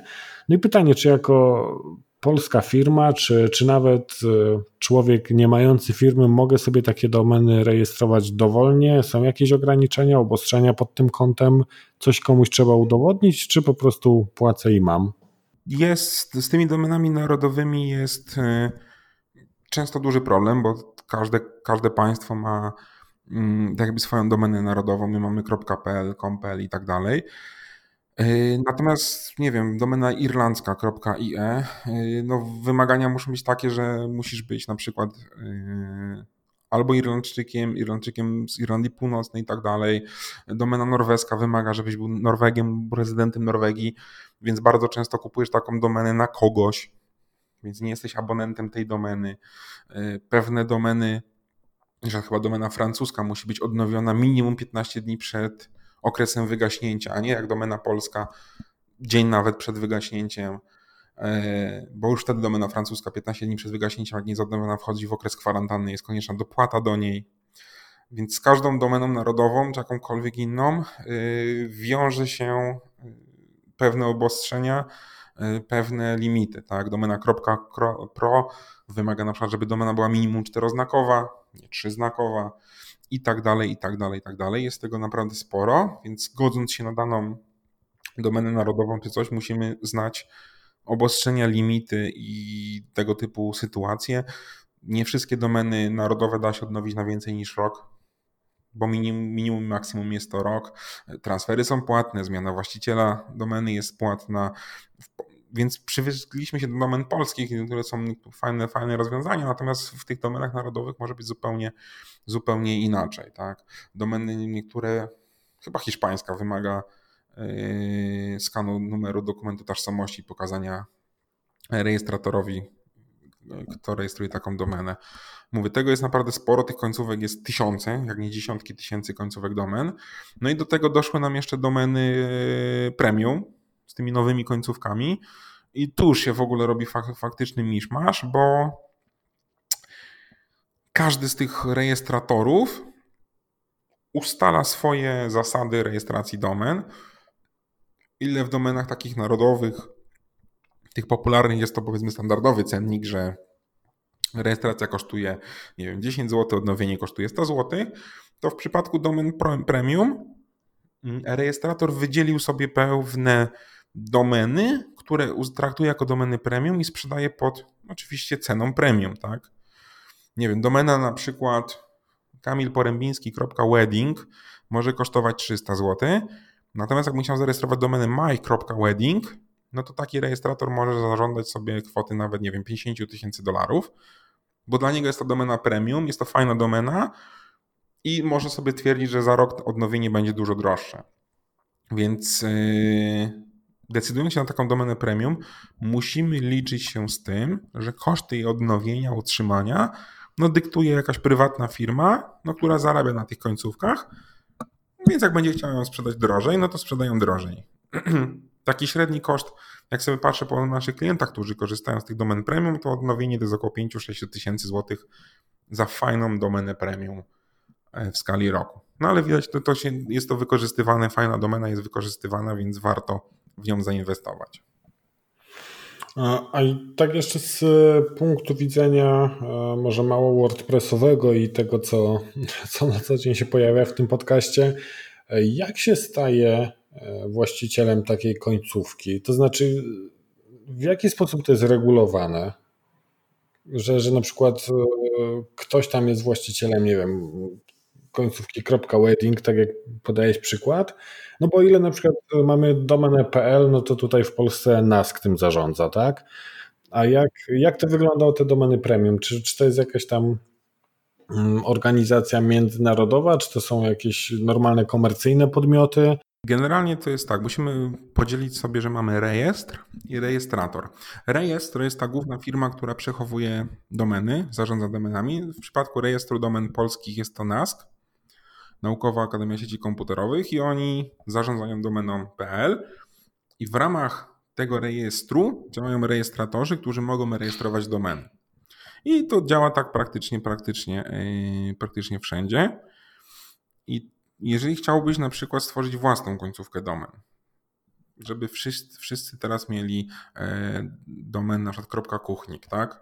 Chcesz, to możesz założyć taki biznes, skomunikować się z międzynarodową instytucją ICANN, e, która Tam, bo oczywiście jak wniesiesz opłaty i zgłosisz to i długo, długo, długo potrwa, będziesz mógł zostać rejestratorem takiej domeny. I te domeny premium to są najczęściej domeny e, prywatnych firm, którzy naprawdę dużo zapłacili za to, żeby taka domena, domena istniała, istniała w internecie. To jest długi proces, skomplikowany proces do końca. Nie wiem, jak on działa, jak to się, e, jak się zgłasza taką domenę do, publicznie do, do internetu, żeby ona, e, żeby ona po prostu była rozgłoszona. Ogromne pieniądze, żeby taką domenę faktycznie zgłosić i żeby puścić ją na rynek, ludzie zaczęli z niej, z niej korzystać. Tak, ale najczęściej to są jakieś prywatne podmioty, e, które mają fundusze na to, żeby wypuścić własną końcówkę domeny. Okej, okay, dzięki za, za podzielenie się tutaj jeszcze takim zapleczem. Kamil, czasem pojawiają się też e, takie problemy, że albo na przykład nasza domena, której używamy, jest zarejestrowana powiedzmy przez firmę, która nam robiła stronę, przez e, freelancera, który nam robił taką stronę, kupił domenę na siebie i, no i w zasadzie nie mamy za bardzo ruchu, nie mamy na przykład kontaktu z nim. I to jest jakby pierwszy przypadek, e, w którym możemy mieć problem z domeną. Co możemy wtedy zrobić, żeby taką domenę odzyskać, jeśli no, oczywiście tu pewnie jeszcze będą wchodziły kwestie umowy i tak dalej, jak faktycznie się dogadaliśmy tam z firmą czy z danym freelancerem. To jest pierwszy przypadek, natomiast drugi przypadek, co zrobić, gdy na przykład firma, w której kupiliśmy taką domenę, nie wiem, zniknęła z rynku, zostaliśmy z niczym, nie możemy ani wytransferować tej domeny, ponieważ no, nie mamy kodu autoryzacyjnego, ani nie mamy e, możliwości odnowić jej i tak naprawdę ryzykujemy tym, że nasza domena po pierwsze straci ważność, że ktoś nam ją na przykład zgarnie z rynku, a drugie pytanie, co zrobić, jeśli nie możemy się e, doprosić firmy o wydanie tego kodu Audinfo do potrzebnego do transferu.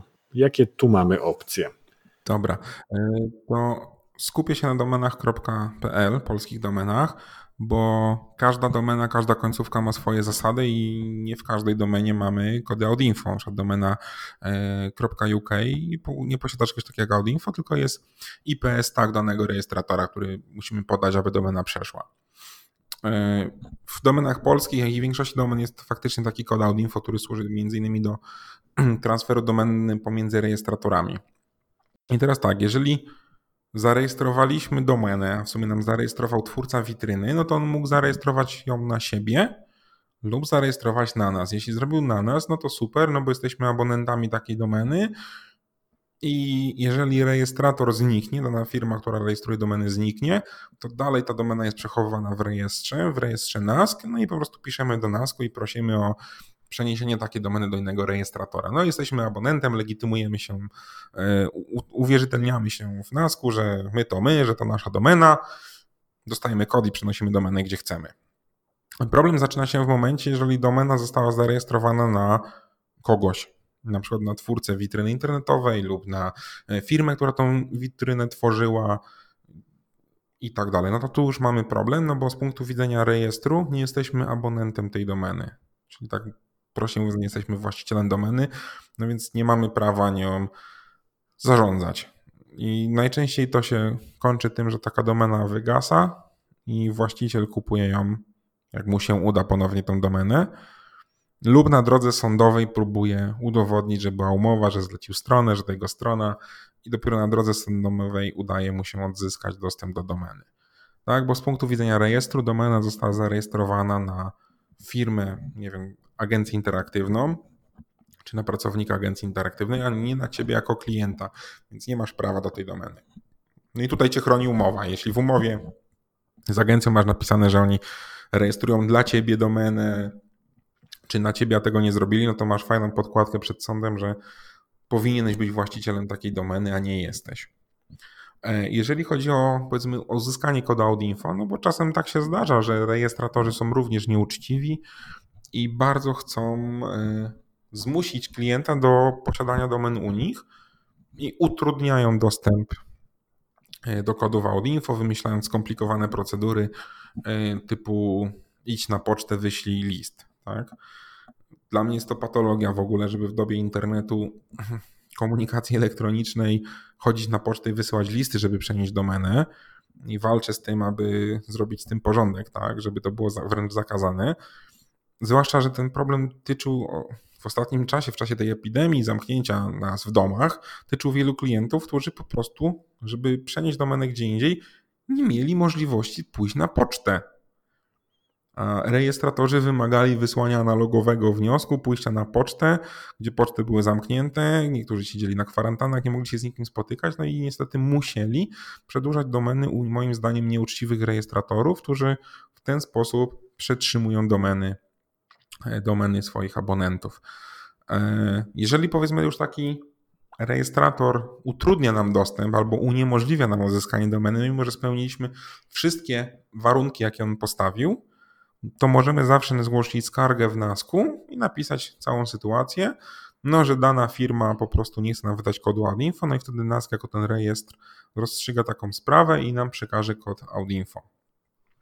Teraz jeszcze na polskim rynku mamy ten problem, że faktycznie jedna firma rejestrowała domenę dla swoich y, klientów, Część tych domen była rejestrowana na dane abonenta i tutaj nie ma żadnego problemu. Abonent domeny pisze do NASKU, że był abonentem tej domeny, prosi o kod info i domena jest przenoszona. Problem jest z domenami, które tam ta firma rejestrowała na siebie to abonent domeny nie ma prawa rościć o tą domenę, no bo nie jest jej właścicielem, nie jest jej abonentem, no i nas tutaj nie może tak po prostu na podstawie maila czy czegoś stwierdzić, no dobrze, dam ci tę domenę. No i tutaj już kwestie sądowe i udowadnienie przed sądem, że to my płaciliśmy za tą domenę, a firma zarejestrowała ją na siebie, nie na nas. Tak to wygląda mniej więcej na rynku polskim. E, bardzo fajne rozwiązanie, które widzę, to jest na rynku domen europejskich.eu, e, gdzie możesz kod AudInfo sam sobie wygenerować. Czyli jeżeli rejestrator za, mm, zarejestrował na ciebie domenę i podał tam twojego maila i twoje dane, to nie musisz prosić rejestratora o wygenerowanie kodu AudInfo, tylko sam ze strony e, poziomu rejestru podajesz maila, dostajesz tam jednorazowy kod autoryzujący, logujesz się i możesz pobrać sobie awaryjnie kod AudInfo, żeby przenieść tą domenę. Czyli tutaj nie, jeżeli jakiś rejestrator ci powie, że musisz iść na pocztę i wysłać list z wnioskiem, logujesz się na stronę i sam sobie generujesz kod info i nie ma z tym najmniejszego, najmniejszego problemu, tak? Aha, czyli tutaj jeszcze istnieje potencjalnie e, prawdopodobieństwo, że jakby rejestrator do tego rejestru nie przekazał naszych danych, tylko swoje, tak? Yy, tak, bo, bo mówię, ja, ja powiedzmy rejestruję, będąc rejestratorem, rejestruję domenę na te dane, które poda mi osoba kupująca domenę. Tak? Część firm nawet nie waliduje tego, co jest tam wpisane i potrafią rejestrować domeny na Kubusia Puchatka na ulicy Malinowej. Tak?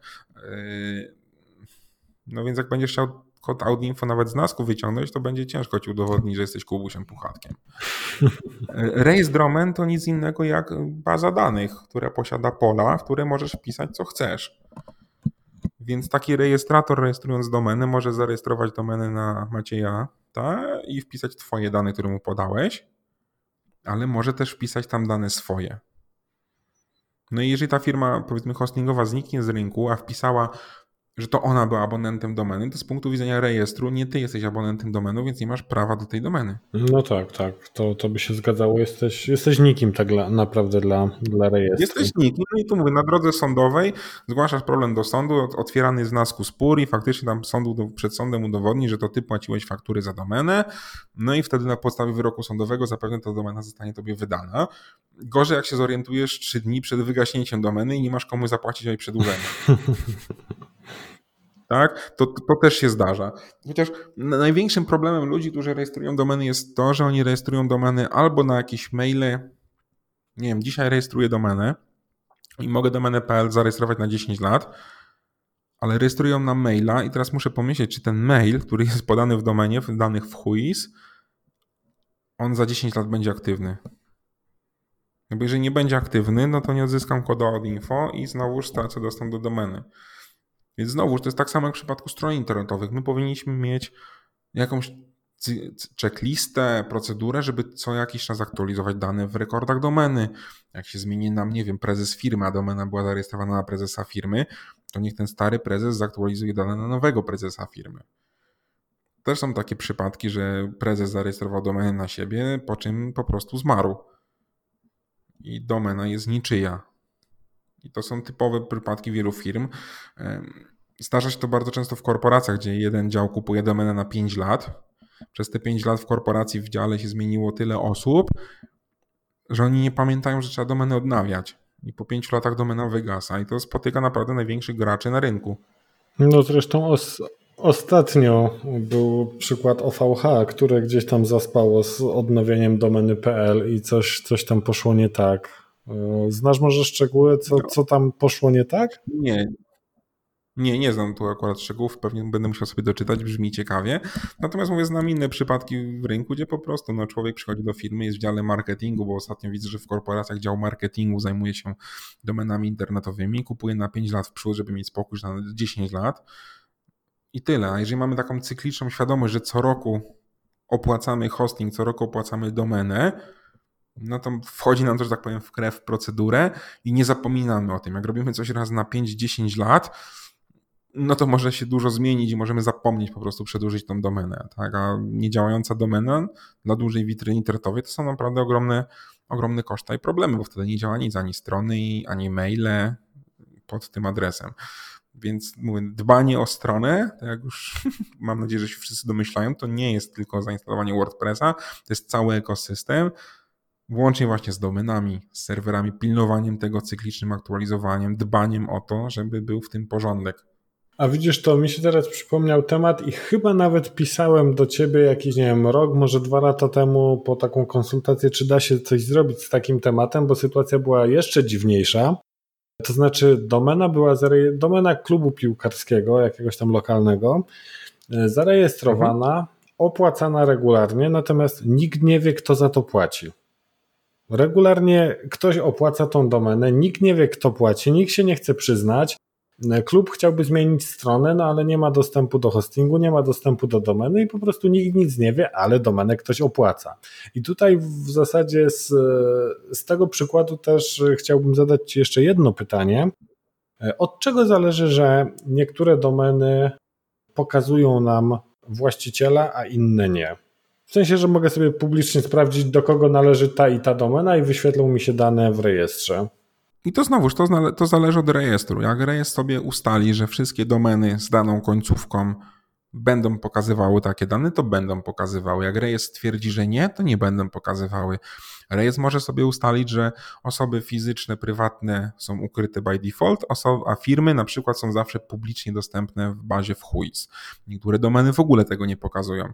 Więc to jest znowu, to jest jedna z funkcji domeny, z daną końcówką, która e, ją posiada. Więc to zależy tylko od tego, co oferuje dana domena. Tak, nie wszystkie domeny oferują bazę w chuj z danymi osobowymi, niektóre nie oferują tego w ogóle. Jedne oferują przedłużenie o rok, inne nie przedłużenie o rok, jedne są transfery bezpłatne, inne są transfery płatne i tak dalej, i tak dalej. To jest wszystko wymóg danej końcówki, danego rejestru i te rzeczy są naprawdę totalnie czasem odmienne i dziwne.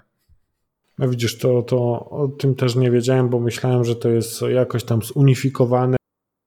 Oj, niestety totalnie nie jest zunifikowany. Naprawdę można się, mówię, no, dziwnych rzeczy dowiedzieć w trakcie, w trakcie migracji jakichś jakiś, jakiś domen, czy próby przeniesienia, czy zmiany danych. No mówię, już sama fakt, że ta domena chyba, mówię, francuska wymaga odnowienia jej minimum 15 dni przed wygaśnięciem. Tak, więc jeżeli masz tendencję płacenia rachunków na sam koniec, to, to w domenie francuskiej ją chyba opłacisz już jak ona wygasła i będziesz musiał dopłacić. Niektóre domeny na przykład mają datę wygasania w dniu, czyli jak kupujesz dzisiaj domenę, mamy co 24, to ona wygaśnie za rok 24, a niektóre domeny wygasają w konkretnej godzinie. Jak kupisz domenę 24 czerwca rano, to ona za rok wygaśnie 24 czerwca rano. I jak ją opłacisz o, nie wiem, 17, to domena już wygasła. A niektóre domeny będą dalej aktywne do 23.59. Pewne domeny typu domena polska możesz ją opłacić po wygaśnięciu, dopłata tak zwana za wykup z kwarantanny i domena wraca do życia i ten koszt tam jest dosyć znikomy. W przypadku innych domen może być to ogromna kwota. No właśnie, właśnie o to też chciałem jeszcze cię dopytać, bo, bo tutaj też zauważyłem, akurat e, na przykładzie PL-ki to zauważyłem, że e, zdarzyło mi się gdzieś tam nie opłacić jakiejś domeny, przy czym akurat ona była na tyle nieistotna dla mnie, że po prostu to była domena, którą kupiłem sobie na zapas kiedyś tam, ja, bo może mi się przydać. Mhm. No i faktycznie przy, przy PLC to było tak, że po prostu opłaciłem tą fakturę chyba po dwóch tygodniach od wygaśnięcia, domena wstała, wszystko tam wróciło do, do normy, natomiast zobaczyłem, że tak samo PL-ki u innych e, operatorów mają na przykład już coś takiego, że jak się spóźnisz dzień, to na przykład musisz jeszcze tam ekstra dopłacić 100, 200, 300 zł, ale rozumiem, że to też jest polityka danej firmy, tak, a nie, nie jakaś ogólna zasada. To jest polityka danej firmy, natomiast rejestr domen od rejestratorów mówi, że odnowienie domeny e, po wygaśnięciu to jest konkretna kwota. I do tego często rejestratorów dorzuca po prostu swoją jeszcze marżę. I tyle. Bo to jest, to jest kwestia, tak samo mówię, naszą domenę polską, która jest wygaśnięta, y, jest w okresie kwarantanny, można transferować pomiędzy rejestratorami. Mhm, no to widzisz, to, to też nie wiedziałem. I to znowu, jeżeli na przykład, nie wiem, domena u jednego rejestratora kosztuje przedłużenie 123 zł, a u drugiego 50 zł, a ten pierwszy rejestrator nie chce ci wysłać kodu Audinfo, albo ci wysłał po wygaśnięciu, to ty taką domenę przetransferujesz bez problemu i odnowisz u nowego. No widzisz, to, to, to tego nie widziałem, chociaż z tym, z tym operatorem, który sprzedaje domeny po 123 zł, moja klientka można powiedzieć buja się od początku tego roku, bo no, klasyczny case. Chcemy przenieść dwie domeny e, z firmy A do firmy B właśnie po to, żeby nie płacić tam 250 zł, tylko, tylko stówkę załóżmy. No to, to co? No to wysyłamy wniosek papierowy, ale co prawda oni są już na tyle internetowi i, i przyjaźni, że pozwalają zrobić skan i wysłać przez formularz, nie? Aha. Potem, potem dzwonię do tej firmy i to tak, sytuacja się dzieje gdzieś tam w trzecim tygodniu stycznia. Domena jest ważna do 14 lutego do walentynek, bo zapamiętałem datę ze względu na taką charakterystyczną. E, no i spoko, no to po jakimś tygodniu, jeśli nie dostaliśmy żadnego feedbacku od nich, żadnego kodu na, na maila, bo kody miały przyjść na maila, także też spoko, bo nie trzeba wypatrywać listonosza, no to pani Dokładnie. mnie tam z rozbrajającą szczerością oświeciła, że no oni realizują te wnioski w e, kolejności zgłoszeń, a to może potrwać od kilku dni do kilku tygodni. No i do, do dzisiaj te kody nie przyszły, tak? E, oczywiście zmuszeni byliśmy odnowić te domeny tam w tamtej starej firmie, która sprzedaje po 123 zł te domeny. E, tak, Natomiast tak. liczyłem na to, że oni faktycznie te kody przyślą, nie wiem, tam tydzień po, po tym terminie, gdzie odnowiliśmy, no a do dzisiaj nie, nie doczekaliśmy się. Nie, to jest naprawdę duża patologia. Ja z tym mówię, walczę gdzieś tylko możliwe, tam publikuję na LinkedInie czy coś, że to jest, to powinno być ucięte, bo e, to, to z czym się też również spotykam, jak już wysyłasz taki wniosek do moim zdaniem nieuczciwej firmy, żeby dali ci kod Audinfo, oni ci go bardzo często odsyłają właśnie niestety w formie listowej. Tak po prostu papierkiem, żeby przepisać te znaczki. I wymyślili sobie sobie politykę, że po wygenerowaniu kodu Audinfo po 7 dniach oni go zmieniają. Wiesz, jak działa Poczta Polska jaka jest jej szybkość w dostarczeniu. No właśnie, a jeśli, jeśli chodzi o te kody, czy one mają też jakąś z góry narzuconą ważność? Nie. Czyli to też jest takie, jak sobie wymyśli dany operator, tak będzie? Tak, tak. Ja mogę sobie stworzyć koda od info i będą to koda od info typu Kamil, Kamil 1, Kamil 2, Kamil 3 i taki generować, bo to ja ustalam jako rejestrator, mhm. co wpiszę w bazie rejestru i jak często będę te kody zmieniał, bo może wcale, bo mi się nie chce. No i, i to tyle, nie? To nie jest jakaś taka magia żadna. Więc mówię, są tacy rejestratorzy, co jasne, przyjęliśmy pana wniosek, już wysyłamy kody Audinfo pocztą, tylko ci nie mówią, że oni po 7 dniach jest ze względów bezpieczeństwa i zgodnie z regulaminem zmienią. No i ty odbierasz taki list, listonosz doniósł po 5 dniach, przeleżał 3 dni na poczcie, już kod, który masz na kartce papieru jest nieaktualny, nie możesz przenieść domeny i co musisz zrobić? No znowu musisz wysłać do nich wniosek z prośbą o nowy kod Audinfo. No i taka niekończąca się opowieść, nie? Tak. No, i to jest naprawdę, no i naprawdę niektórzy ludzie po prostu mówią, dobra, to już za, na tych 50 zł rocznie nie będę przenosił domeny od pewnego rejestratora, tylko niech tam sobie zostanie. I mam święty spokój, bo czas chodzenia na pocztę i wysyłanie listów i znaczków to też są kwoty. A bardzo często na tych wnioskach, oczywiście, nie wiem, jest spółka jakaś cywilna czy coś, no to rejestratorzy potrafią mówić, no dobrze, ale tu brakuje podpisu czwartego wspólnika, i tak dalej. Nie ta pieczątka, chociaż pieczątka jest niewymagana. Cuda, po prostu cuda. Dlatego kocham domen EU, gdzie masz maila swojego w domenie, klikasz guzik i masz Audinfo. No tak, to jest, e, to jest faktycznie niezależność od, od takich nierzetelnych firm. firm. Kamil, ostatnie pytanie, które zadaję wszystkim gościom mojego podcastu. Największy, najdziwniejszy, może najśmieszniejszy błąd, jaki gdzieś tam zdarzyło ci się popełnić i miał jakikolwiek związek, mniejszy bądź większy, z WordPressem. Podziel się z nami taką historią. Bo nie, bo nie uwierzę, że jej nie masz. Oczywiście, że mam i nie był dla mnie najśmie najśmieszniejszy. Mógłbym powiedzieć, że był dla mnie najdroższy. Mm, kupiłem motyw na Team Forestie. Aha, po prostu.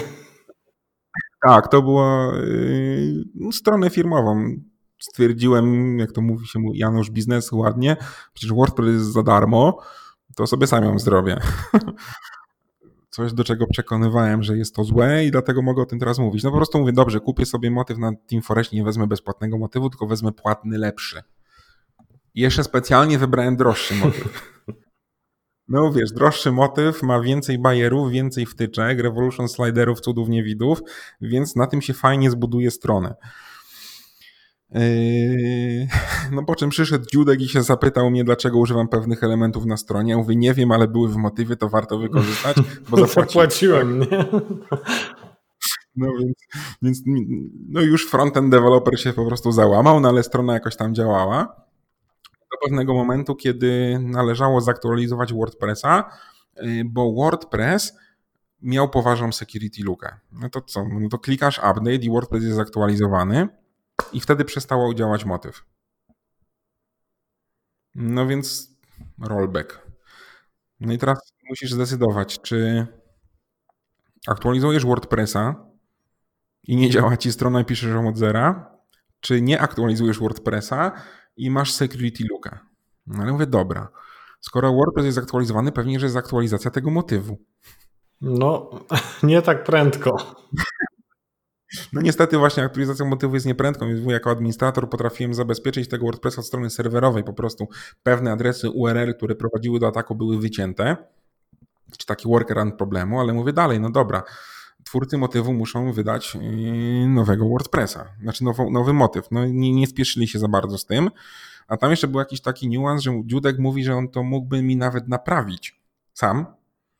Tylko się potem okazało, że w tym motywie jest Revolution Slider i Visual Composer, ale Visual Composer nie ten oryginalny, tylko przerobiony przez twórców motywu. Aha. I koszty naprawy tego wszystkiego były naście razy droższe niż stworzenie strony od zera z dedykowanym designem. No to tutaj, tutaj poruszyłeś też właśnie też e, ten temat, że twórcy motywów tak e, bardzo różnie biorą odpowiedzialność za tym, co się, e, za to, co się stanie potem, nie? Znaczy generalnie ja sobie tak co roku patrzyłem, czy ten motyw ma aktualizację. Generalnie jest wycofany z Team Foresta po kilku latach, tak? Mm, to chyba Krzysiek już o tym mówił, że tak Team Forest w ogóle ma to gdzieś, czy te motywy są bezpieczne, czy nie, bo liczy się sprzedaż. I naprawdę ten motyw, którego ja używałem przez długie miesiące, może nawet lata, on był dostępny do kupienia, niezaktualizowany bez supportu, z przerobionym Visual Composerem, no i po prostu ludzie go kupowali. No. no to ja, ja w rozmowie z Krzyśkiem też przywołałem taki przykład e, e, mojego znajomego, który gdzieś tam skorzystał z takiego motywu i e, miał taki drobny problem, że mm, w momencie cofania się, czyli kliknięcia wstecz albo na Safari na Macu, albo na jakiejkolwiek przeglądarce na iPhone'ie, e, zostawało tło strony po prostu, tylko, tylko czarne tło i nic więcej do, do błędu jakby dotarłem e, błyskawicznie. Okazało się, że tam była jakaś taka biblioteka JavaScriptowa do takich sekcji przejść między podstronami, takie wiesz, jakieś tam efekty ładowania i tak dalej. No tylko właśnie miała ten bug, że na, na iPhone'ach i na Safari na Macu, jak się kliknęło wstecz, to po prostu pojawiało ci się, pojawiała ci się warstwa na pełno, pełny ekran e, z czarnym kolorem i tyle, nie? Znalazłem bardzo szybko na GitHubie gdzieś tam tą bibliotekę i tam w tej bibliotece faktycznie był taki bug jak najbardziej. Autor e, poprawił, wyszła kolejna wersja, wyszedł fix jakiś tam do biblioteki, nie ma problemu. Tylko kurczę, na GitHubie wpisy były z 2015, a mamy połowę 2020. I autor motywu nie ogarnął, że 5 lat temu coś tam się zmieniło i w tej bibliotece i że powinien zrobić update, więc y, no, to są takie, takie smaczki, które czasem faktycznie mogą nas gdzieś tam dużo kosztować w, w takim dłuższym okresie. Tak, to, to mówię, nawet nie wiem od kogo to usłyszałem, chyba od Dziutka, że niski, e, niski koszt wdrożenia strony internetowej kończy się wysokimi rachunkami w utrzymaniu jej i, i późniejszym korzystaniu tak naprawdę, bo jeśli mało zapłacimy za stronę, zrobiona jest źle, to zapłacimy dużo za wydajne serwery, które ją będą w stanie utrzymać lub za po prostu, tak jak ja, naprawę tej witryny, żeby działała sensownie.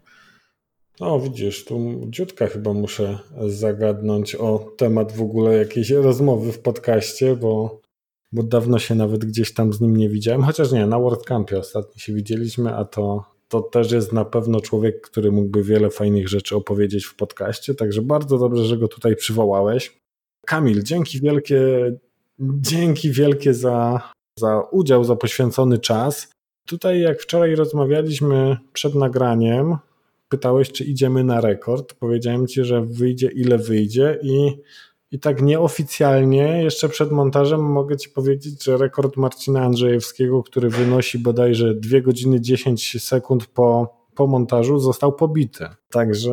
A ja szybko a ty, a ty mówisz szybko, to, to, co też gdzieś tam na początku ci zwracałem uwagę, że ty mówisz szybko. E, okej, okay, tak na koniec jeszcze, jakbyś mógł powiedzieć, gdzie cię można znaleźć, e, zarówno w internecie, jak i ewentualnie w realu, na jakichś konferencjach, może WordUpach? No teraz na konferencjach to ciężko, chyba że gdzieś online'owo. E, najprościej kamilporębiński.pl na mojej stronce internetowej. Robioną przez naprawdę specjalistów. Już nie sam kupowałem motyw.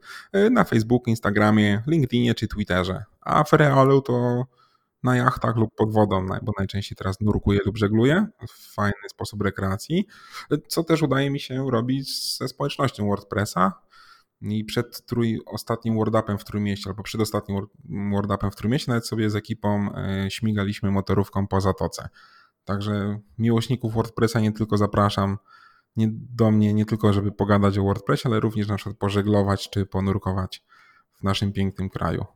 Super. E, dzięki Kamil jeszcze raz. E, ja tylko jeszcze zwrócę uwagę na jeden szczegół, że wszelkie linki, o których mówił Kamil, narzędzia, czy ewentualnie jakieś tam strony znajdziecie w notatkach pod tym odcinkiem podcastu, a notatki do tego odcinka podcastu znajdziecie na maciejkuchnik.pl łamane na 037. Kamil, dzięki wielkie i do usłyszenia. Dzięki, trzymajcie się, cześć.